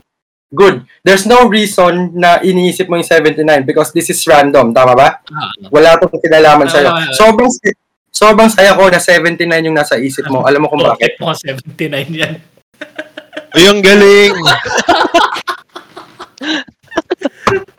wala ko. Kasi, putik, wala, wala. Nice, nice. Nag-usap kayo, no? Na-joke. Hindi. Taasan pa natin yung level. Ito naman ang gawin natin kay Robbie. Kasi si Din, sawang-sawa na yan sa pinaggagawa ko. Isa yan sa mga pinagpa-practice ako dati yung nag-upisa pa lang ako. So, ah Robbie, meron lang subukan. Isa, yung, kung yung inisip niya, kung yung inisip ni, Ma- ni Robbie, ah two numbers, sa'yo Miles, mas dadamihan natin. Okay? Pero gagawin natin personal for me. So, ito, bubuksan ko yung phone ko, ilalagay ko sa lock screen. Ngayon, isa-suggest ko sa'yo, gagamitan kita ng resonance and power of suggestion para malaman mo kung ano yung lock screen ng phone ko. Diba? Mas madaming numbers yan. Six numbers yan. Okay? So, um, Miles, um, yung unang papasok lang sa isip mo, ha, sunod-sunugin natin six numbers. So, first number, ano una pumasok? One, One. Next, four, four. nakaba, no? Next, Two, two. Next, eight, eight. eight, Next. zero, nine. Ah, Zero zero, tapos nine. and tapos nine. Siyempre, hindi papasok. Kasi, kasi, ang pin code natin, personal sa atin. So, ang ilagay ko dyan, syempre, may kinalaman sa personal personality ko. Diba? Pero, it's understandable na hindi mo siya makukuha in the first time. Kasi, hindi pa tayo masyado magkakilala. Konting time pa lang tayo nakapag-usap. So, papa, pagpapakilala ako sa'yo. Mapapakilala din ako sa audience. Although, medyo nakikilala mo na ako kanina pa, nag-uusap tayo. Pero, um, isa sa mga paborito ko kasing players sa basketball, si Jordan tsaka si Kobe. Tapos, isa sa pinaka-importante sa aking year is the year 2009 kasi yun doon ako nag-isip na gusto ko na maging professional mentalist. And um, ang birthday ko naman is June 3, 1985. So, halos kaka-birthday ko lang. And meron akong isang kapatid, nasa Australia siya ngayon. And uh, yun, siguro, ba- based on those information, meron na akong nasuggest sa'yo. Hindi, hindi porket sinabi kong gusto ko si Jordan, 23 kagad ah, pwedeng iba-iba yun. Kasi may mga ibang numbers ka nabanggit kanina na pasok, okay? So, since medyo kakilala mo na ako, ngayon subukan natin kung makukuha mo yung pin code ko and medyo nagpakilala na ako sa iyo lalo, okay? So, again, Miles, unang hula mo. Six, Ha? Six? six, Eight? Eight? six, Eight ba? Eight? Ah, six. Six. Okay, six. Pilit natin. Good. Six. Next. eighty-five, 85. Next. twenty-three, eight, 23. Ngayon, bago ko pindutin yung 8. Those are, kahit sinabi ko sa iyo yung mga medyo ba rin to, no? Pwedeng iba-iba yung ano, pero pag nakuha mo siyang sunod-sunod, that would be amazing, di ba? Tingnan natin, ha? 8 ba? 8 yung last mo? Oo. 8? eight. Oh! Ang galing. Wala akong masabi dun. Ang galing. Parang, Grabe. paano yun? Kaya pala yun. Kaya ko pala magbukas ng cellphone na iba. Gawin ko nga sa... sa Basta kilalanin mo lang siya. Oh, by Kapor. Yun yung ginagawa ko para malaman ko yung pin ng mga tao. Kasi isa yun sa mga ginagawa ko on stage eh. kukunin ko yung phone nila, tapos alamin ko yung pin code. Ganun lang, magbibuild ako ng rapport, tapos ito yung body language nila kung ano iniisip nila ko. 1, 5, 2, 6. nila. Pero yung order ng number, Yun, oh, paano, yun. paano Yun yan? ang- Impossible Ano na, talaga na. Okay lang na, sa, ako naman kasi, nasa utak ko, una, yung number ni Jordan, 23, tapos 8. So, ma- mali na kagad yun, di ba? Ewan, ewan ko, galing. Kainis. Grabe. Mahusay si Justin. meron pa, meron pa ba, Justin? Sige, okay. One last. Kasi, kung napapansin nyo, mayroong envelope dito, di ba? So, di ba, may, kung napapansin nyo, mayroong envelope dito kanina pa, bago pa tayo mag-start. Oo, Ah, bago Kasi pa one pa rin mag- tayo. Kanina pa yan. Andyan na yung envelope, di ba? Sige. So, ililipat ko dito para mas malapit na sa inyo. Okay. Well, ibabapatay ko lang yung electric fan ha, kasi hinahaan. Lang. Basta pwede ba natin patayin yung electric fan dito? Hinahangin siya. Yan. So, kung napapansin nyo, meron akong envelope dito, paulit-ulit. Kaya ako sinasabi. So, kan- kanina pa yan, kanina pa yan nandun sa likod ko. Kasi meron akong sinulat at linagay sa loob ng envelope na yan. So, bago ko ipakita sa inyo kung ano yung sinulat ko, meron muna akong ipapa-imagine sa inyo or papasabihin. So, ah, uh, natin para diretso. So, meron akong crazy dream kagabi. Bag, kasi nga ini, iniisip ko kung anong pwede kong sa inyo na finale. Meron, tapos nanaginip ako.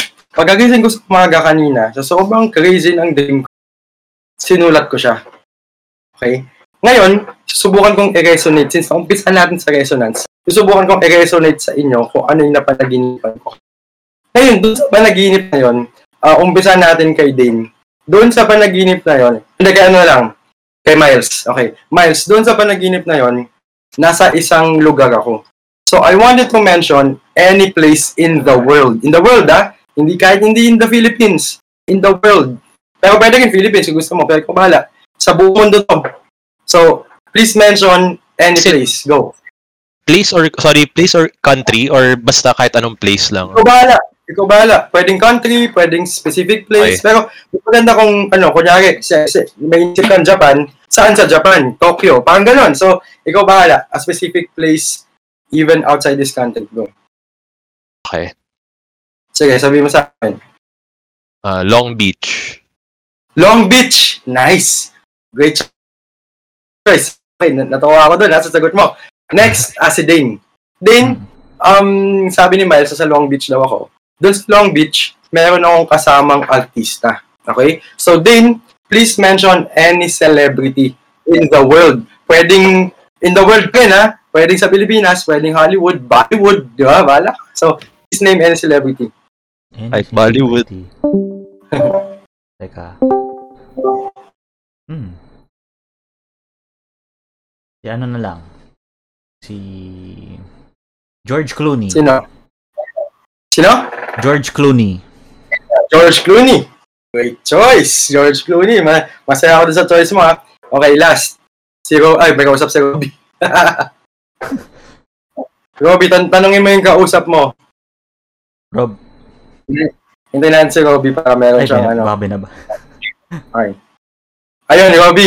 Sorry, dumating yung ano, in-order kong pagkain. Sige, go. Okay. Robby. So, kanina, kanina Ano, sino yung? Mike- Sino, sino yung artist? George Clooney. Ayun, Oh, Long, Long Beach, George Clooney. Okay. Yes. Ikaw naman, meron kaming ginagawa ni George Clooney doon sa Long Beach. Okay? So, ano yung ginagawa namin? Okay. Ngayon, oh, bigyan kita ng ano ha, bigyan, pa, heads up. May asawa na ako, tsaka straight ako. So, anong, anong pwede na Ah! ni George Clooney sa Long Meron Beach? na ako, meron na ako. Ah. Sige, sabi mo sa amin. Magkakbay. Mag magkakbay lang. Body-body kayo, ganun. Ano ba? Anong ginagawa namin habang, magka, habang magkakabay? Katawanan, ganyan. Parang nag, may, nag, may, may, may something fun na, ano, na, na, na, parang masaya ako sa Long Beach. Parang ganun. Basta masaya. Nice! Parang masaya, no? Yun lang, yun lang Oo, oh, namin natin. oh, nagtatawanan kayo. Kumakain, nagtatawanan lang. Okay, good. Oo.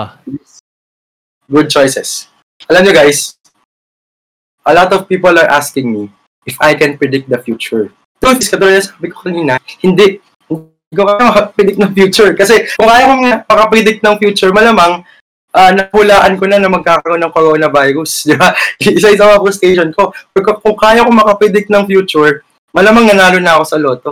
Pero, while learning that, lahat ng alam ko ngayon, nag-realize ko na yes, I cannot predict the future, but I can create my own destiny. So yun yung ginawa ko sa inyo ngayong gabing ito. I created my own destiny. Excited na ba kayo malaman kung anong laman nito? Game. Ready. Let's go. Let's go! Okay.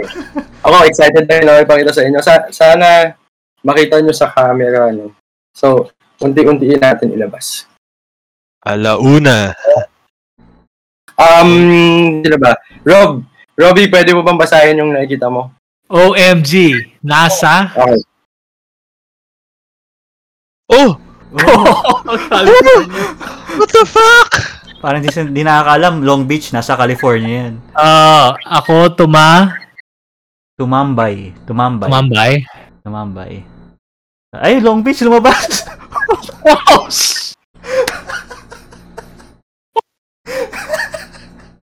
Oh my, eh, teka lang. Oh my God, nasa California ako, tumambay sa Long Beach. Okay? Eh, yan yung nakalagay.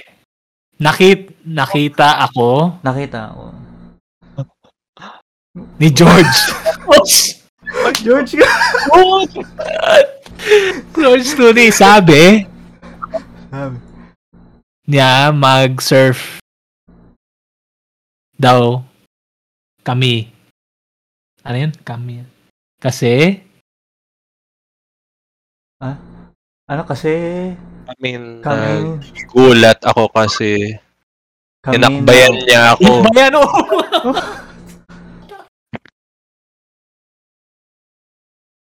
Paano na? Nice. Andun lahat yung keywords na sinabi natin. Ngayon, ah, actually, pagka, pagkasulat nito, nitong mga to kanina pag sa likod, meron pa akong mga sinulat na mga random words. Random thoughts lang. Na hindi ko, hindi ko alam kung anong ibig sabihin. 79, lasagna, which is sinabi ko kanina. Shit. Sana, I predict that they will figure out my lock code. Wait, yung, yung lasagna, yung panis na lasagna, yung Oh, yung sumawa. kanina, yung kinuwento ko. In, in random niya naisip. Putek. Oh, MG. Natatakot na ako. Kaya paano yan? Yung putek. Grabe yung pinali na yun. Thank you, Justin. Salamat, Makulit. Jed. Salamat. Ang galing kasi iniisip ko kung paano ko iniisip yung George Clooney. Ah. Yung, ang dami pumasok na artista eh. Ang gulo nga nung utak ko nung pinapaisip mo ako nung Hollywood star or something. Tapos bigla lang pumasok yung George Clooney talaga. Parang yun yung pinakamalinaw eh. Una medyo magulo-gulo pa. May iba kasi, may iba kasing Long Beach. Hindi lang sa California yung Long Beach eh. Mm. Kaya nagulat din ako na Nilagay niya pa Long yung Beach. California. Oo. Muna. Oh. Pero yun ba talaga yung Long Beach na sinasabi? Oo, mo? yun, yun yung iniisip ko eh. Ako nga akbay eh. Very specific, di ba? Sinabi ko, nag-akbayan lang kayo, nag-enjoy kayo. What? The fuck? Sobrang na-mindfuck ako dun. Ano yan, talaga just aralan mo talaga yan? Or talagang Yes. gift siya? Or, kasi mga iba, di ba, yung third eye, parang Hindi gift ko daw. masabing, Or, yun nga eh. An- Pero hindi ko masabing gift. Pero sabi nila gift, pero ako hindi ko masabing gift eh. Kasi pinag-aralan ko siya eh. Ah, in-acquire ko siya na skill eh. So, kung kaya ko, kung gusto nyo, kaya nyo rin. sabi, ang specific. Lahat lahat ng pinag-usapan natin dun ngayon, dinadala mo dun sa mga words na yan. mm, mm, mula kanina pa. Mula, Galing in naman mula- nun. Kaya may may part din yung ano eh, may part din yung yung pinakauna kong ginawa. 'Di ba sabi ko magwa-warm up ako. Warm up talaga 'yun. Mula sa unang ginawa hanggang, hanggang mag-lead dito sa envelope na to. Warm up 'yun para dito. Kaya lahat question i-resonate ko sa inyo. 'Di ba na 'di ba kanina yung yung pinaisip kong lugar beach. Hmm. Oo. Okay. Ang galing. Oo nga, no? Para na ako makapaniwala. Ang ano, paano mo i-resonate resonate sa tao na nagsasabihin ko yung word na lasagna? Sige nga.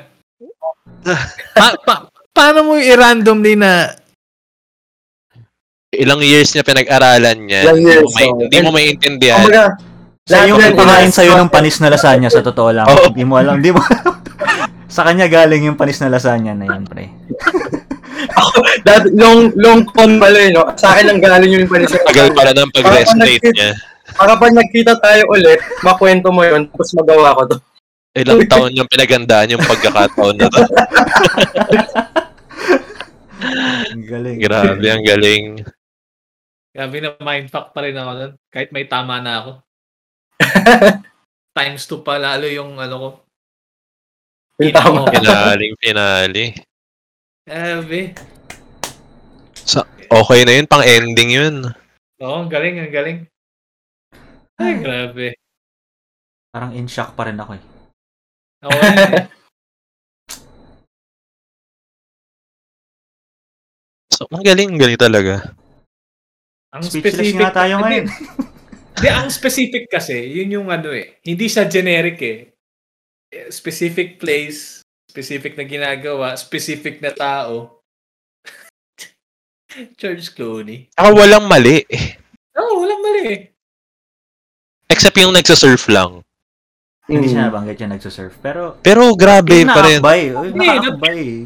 Nakakbay, Yun. nandun yung akbay na word eh, na ano ginagawa eh. Ba't kasi hindi kayo nagsasurf? Ando na nga sa beach eh. Kaya kung napansin mo nagtanong ako, wala pa ibang specific kaming gagawin. Kanina. sa bagay. Oo. pa dun eh. Oo, oh. Pero never ko naman sinabi na, na maghahalikan kayo ni George Clooney. Hindi ko naman, wala naman sa utak ko yun.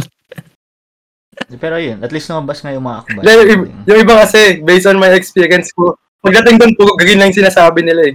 Ah. Dati may, may inisip, Ivana Alawi. Tapos anong ginagawa? Naglalaplapan. Pwede mo rin ilagay yun. Kung gusto ko, oo. Oo. Pero may way Oo. naman ako na, kunyari makikita ko, makikita ko rin sa gestures ninyo kung iba yung sasabihin nyo sa gusto kong sabihin. May way ako para balik rin Kaya, yun. kaya, kaya napansin ko rin na sinabi mo, oh, ano ko, ah, straight ako dito sa sitwasyon na Oo. to. Hindi, hindi ako, hindi ako, ano, hindi ako gay or ano, parang, ano lang, para, siguro inaano mo na, dinadivert mo na na, I-narrow down, oo. oh, na, walang hanky-panky na nagaganap sa inyo ni George Clooney. Pero sa akin, Madali yung part Pa- mo, yung sa amin yung kakaiba eh. hindi, yung George Kahit saan Clooney. sa mundo, tsaka Paano yung specific George na Clooney? tao eh. Paano Oh, yung George yun. Clooney? Medyo, wala na nga nakakaisip kay George Clooney ngayon, kundi ako lang ata.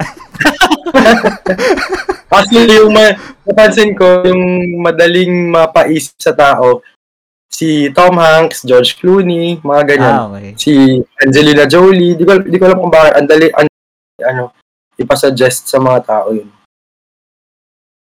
Ang galing. Galing, ang galing. Ano pa rin ako, pati yung 79. Long Beach kasi Ang may mga beach ang- na pinag-usapan kanina. Pero Long Beach, bakit hindi na lang Anilaw Beach o ano? Zambales, Subic. Oh, Zambales, Splash Island. Kaya kung napapansin mo yung ano ko naman sa'yo, kanina, oh, it, any, anything outside this country, ah hindi sa Pilipinas. Pwede sa Pilipinas, pero hindi, pero pwede sa ibang, ano, mas, mas pinofocus kita sa labas ng Pilipinas. Ah. Ano napapansin mo? Magaling, oh. Pero ang specific eh. Nakakay, ang ano pa rin, bakit ang very specific ng Long Beach? Dati California. Sige nga. Muntik, muntik na nga ako mag-Canada, pre.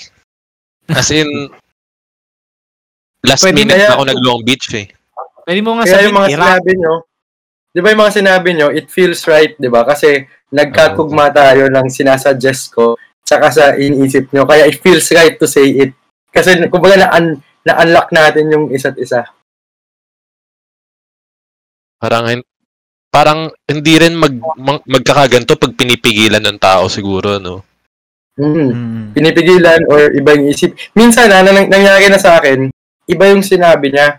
So, hindi ko na ma-change yung mind niya. Nung pinakita ko na sa kanya yung papel, ay, yun yung una kong inisip. Ganun. Hmm, okay. Biglang, oh. Totoong naiisip niya, yun yung lumabas. Mm. Parang kailangan talaga genuine yung pag-isip mo, di ba? Na parang hindi pa bago-bago. Parang Mm. kung ano yung first thing in mind, doon mo sabihin. Ku- Siguro pag inassume na ng tao, ay sige, babaguhin ko yung isip ko para magkamali si Justin. Doon, doon na siguro nagkakaano. Pero yung first May, thought, an- tama lagi yon yung parang yung unang ano. may way din ako, pag kunyari napansin ko, ganun yung ugali. May way din ako na mapabaliktad. Pero, since sa, sa stage, ano naman, o kaya kahit sa Zoom, meron din akong way na maghanap ng spectator or ng volunteer na alam kong madali ko siyang makausap.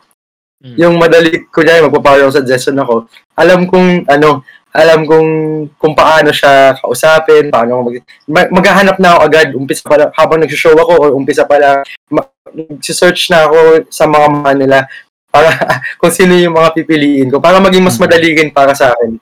Pinili mo rin yung pagkakasunod-sunod ng pagtanong sa amin. Hindi, ano, ano, ah, random din siya. Pero ang pinaka-specific doon kung paano yung delivery ko, paano yung Okay. pagtanong ko. Like, di ba, una ko dapat tatanungin si Dane, di ba? Oo. Oo. So, So, posible si ko Dave ba- magkasabi ng Long Beach? What the fuck? baka iba yung isipin niya. Or, or ano, parang mas, parang for me ah, mas, mas kaya kong ma- magpaisip sa kanya ng celebrity. Kaya siya yung inano ko. Okay. Grabe. So, parang basang-basa mo na kami ngayon. Hindi naman, hindi ko masabi, pero ka, pwede, pwede, pero hindi ko masabing basang-basa talaga. May mga secrets pa rin naman kayo na hindi ko malalaman. Pero unless, alamin ko. Pero, um, more or less, alam ko na yung personalities ninyo. Okay. Bali, sino yung pinakakupal sa aming tatlo?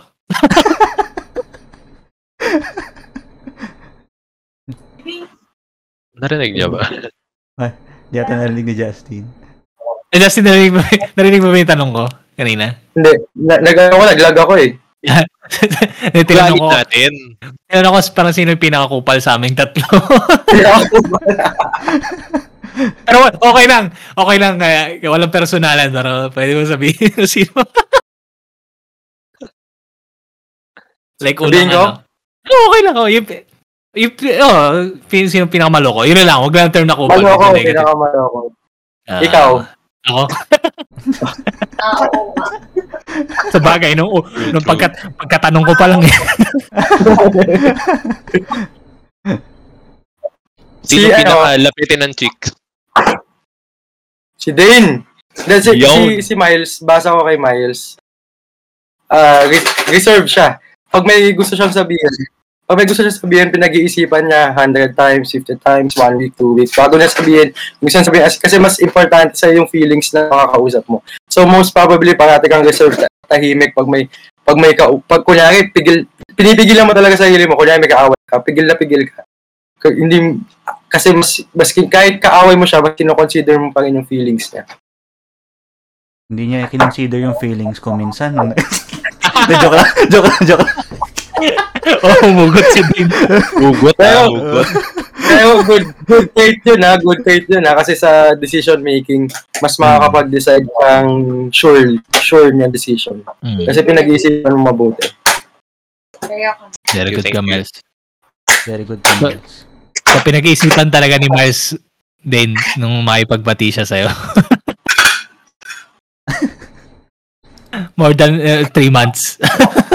Kaya, madal pero ang pinaka ano naman, madalas si Miles parang madalas kang ano, ah madalas kang confused. Madalas kang confused. Kung may gusto kang gawin, hindi mo alam kung anong uunahin mo. Hindi mo alam kung saan ka. Kung may decision ka, hindi mo alam kung dito ka o dito. Palagi may dumadating na ganun sa buhay mo.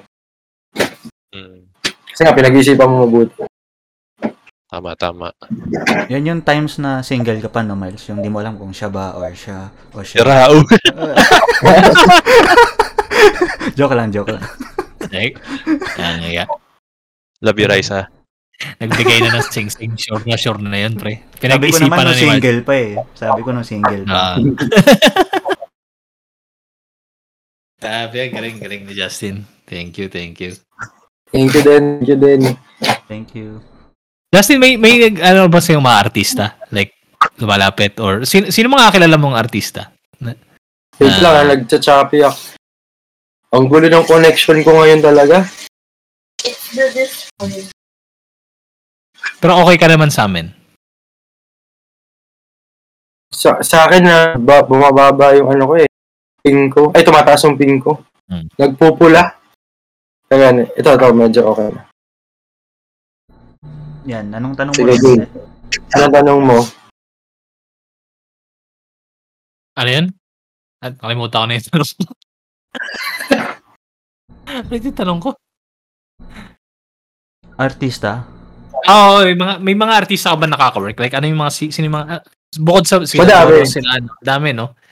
Madami, madami. Kasi is, nagkaroon ng time sa buhay ko, nasunod-sunod yung mga naging guesting ko. So, nakakalubilo ako mga artista. Kaibigan na ako, close na mga artista.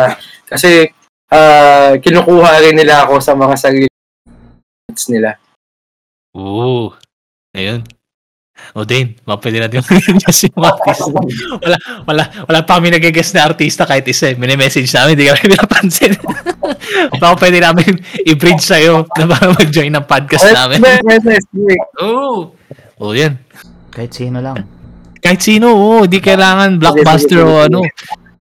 Pero anytime. Kasi- Pwede siguro si, ano, si Brad Pitt, taga Marikina lang yun. Oo, oh, Cisco. Oo, oh, pwede, pwede. Si Alien.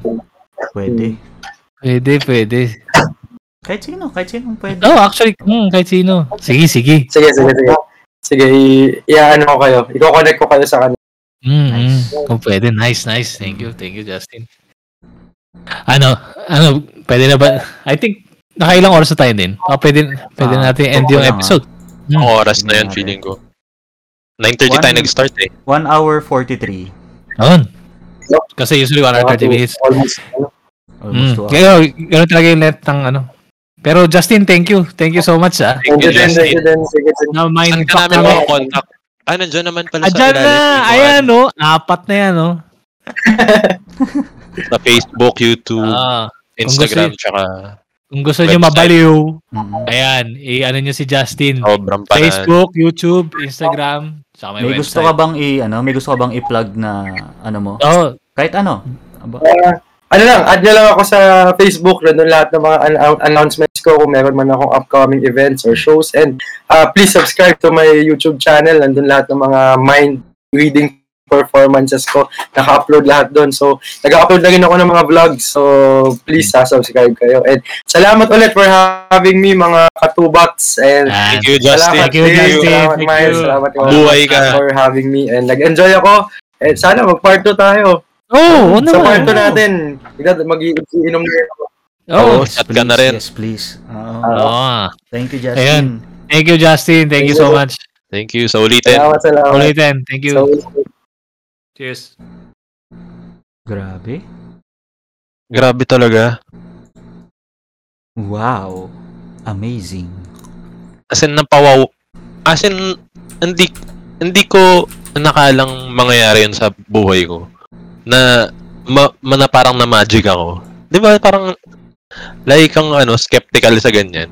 Na Ah. parang, uh, kunwari lang, pero, ano naman talaga eh. Setup lang yan eh. Pero hindi eh. Paano kaya kung personal pa, Ini- no? ini- I- Iniisip ko may- nga eh. Hindi niya, kung makukuha niya ba yung papel sa ilalim, hindi naman kasi nakaklip na pwedeng nagsusulat siya habang ano, nakatingin lang sa atin. Hindi talaga Kasi eh. kinuha niya sa loob eh, ng envelope eh. 'Di ba? Hmm. Oh, hindi tsaka nakaklip. Hindi, ginanon niya pa unti-unti. Mm. Nakaklip siya sa ilalim so hindi mo siya masusuksok sa ilalim. Oo, oo, oo. Wala, wala pa akong maisip na way kung paano yun. Kung paano dayain or hindi ko alam. Wala akong nakita.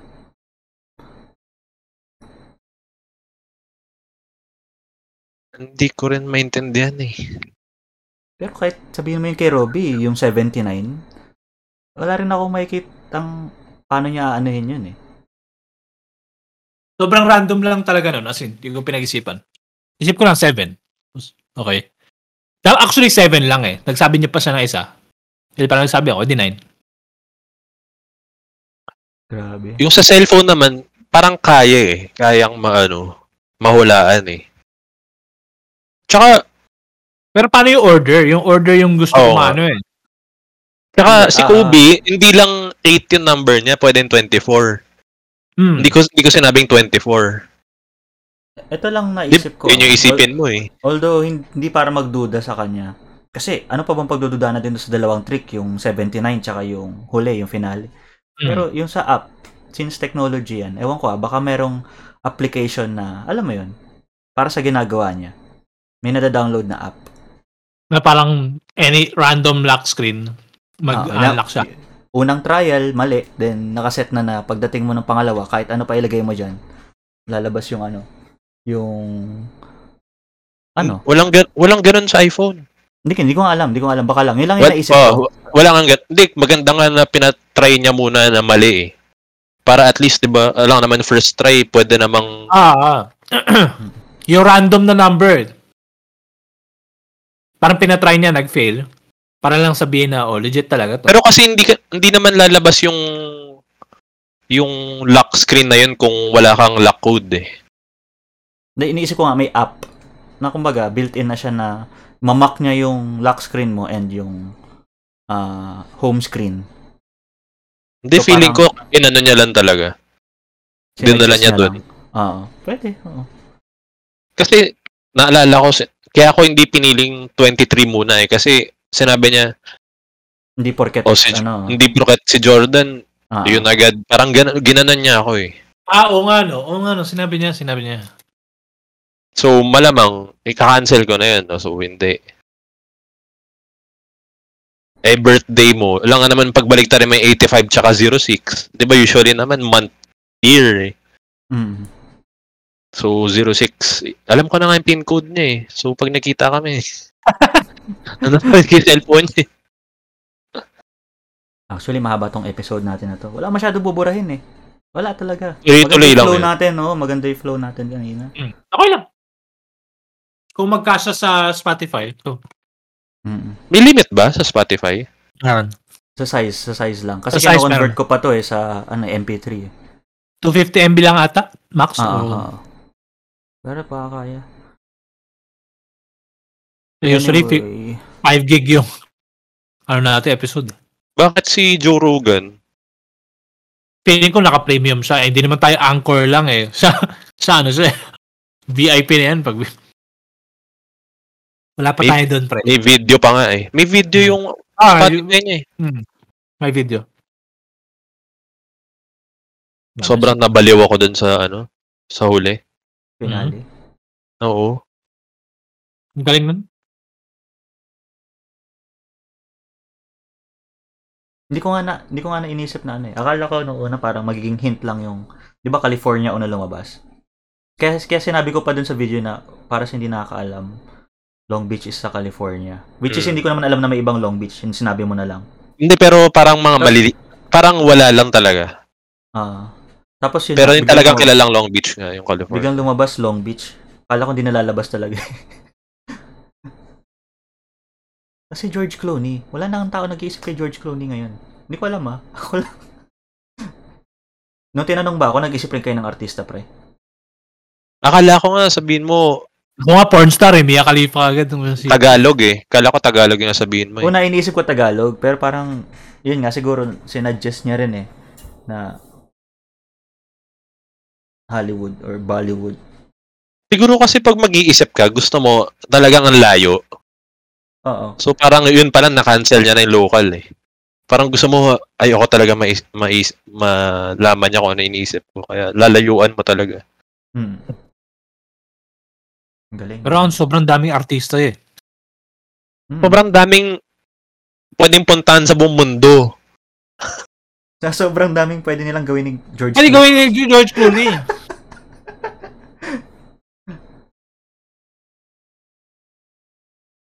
Tangina akbay.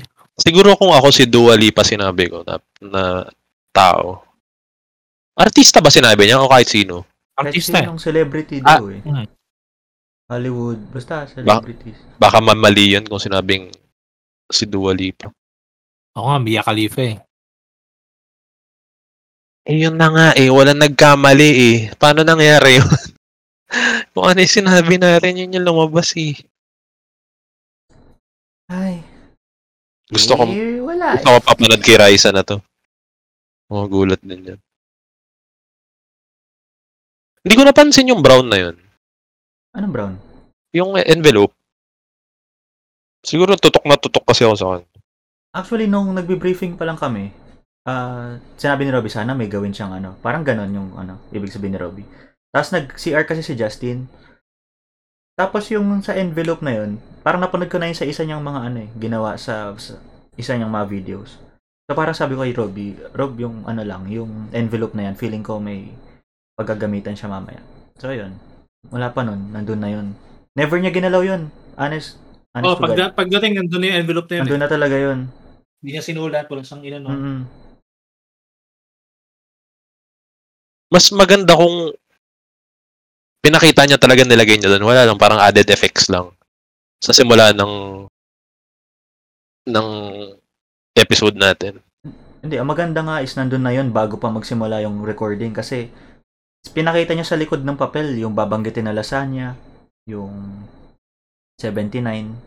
Kasi what if nilagay yun after ng masabi yung 79 tsaka lasagna, tsaka after ng passcode, di ba parang medyo yun. Pwede mo sabihin na, ay sinulat niya yan bago niya ilagay dyan. Ep- episode 17 guys, it's a wrap. Thank you Justin. So ulitin, Thank you, Justin. sana Enjoy nag-enjoy kami kayo mga doon. katubats. Sana nag-enjoy din kayo katulad namin. At ay- na mind na mind toot din kayo. Na mind F kami. So, ulitin. Next episode. Thank you guys. Thank you, thank you. I'm crit neck on a big neck. My nigga selling crit neck for the stick neck. And I got a big, big neck for the chit chat. Chit drop out. Drop it on my car. Recline, so I had to let back the seat. Let back. Pull out and she suck it, I nut all over her meat.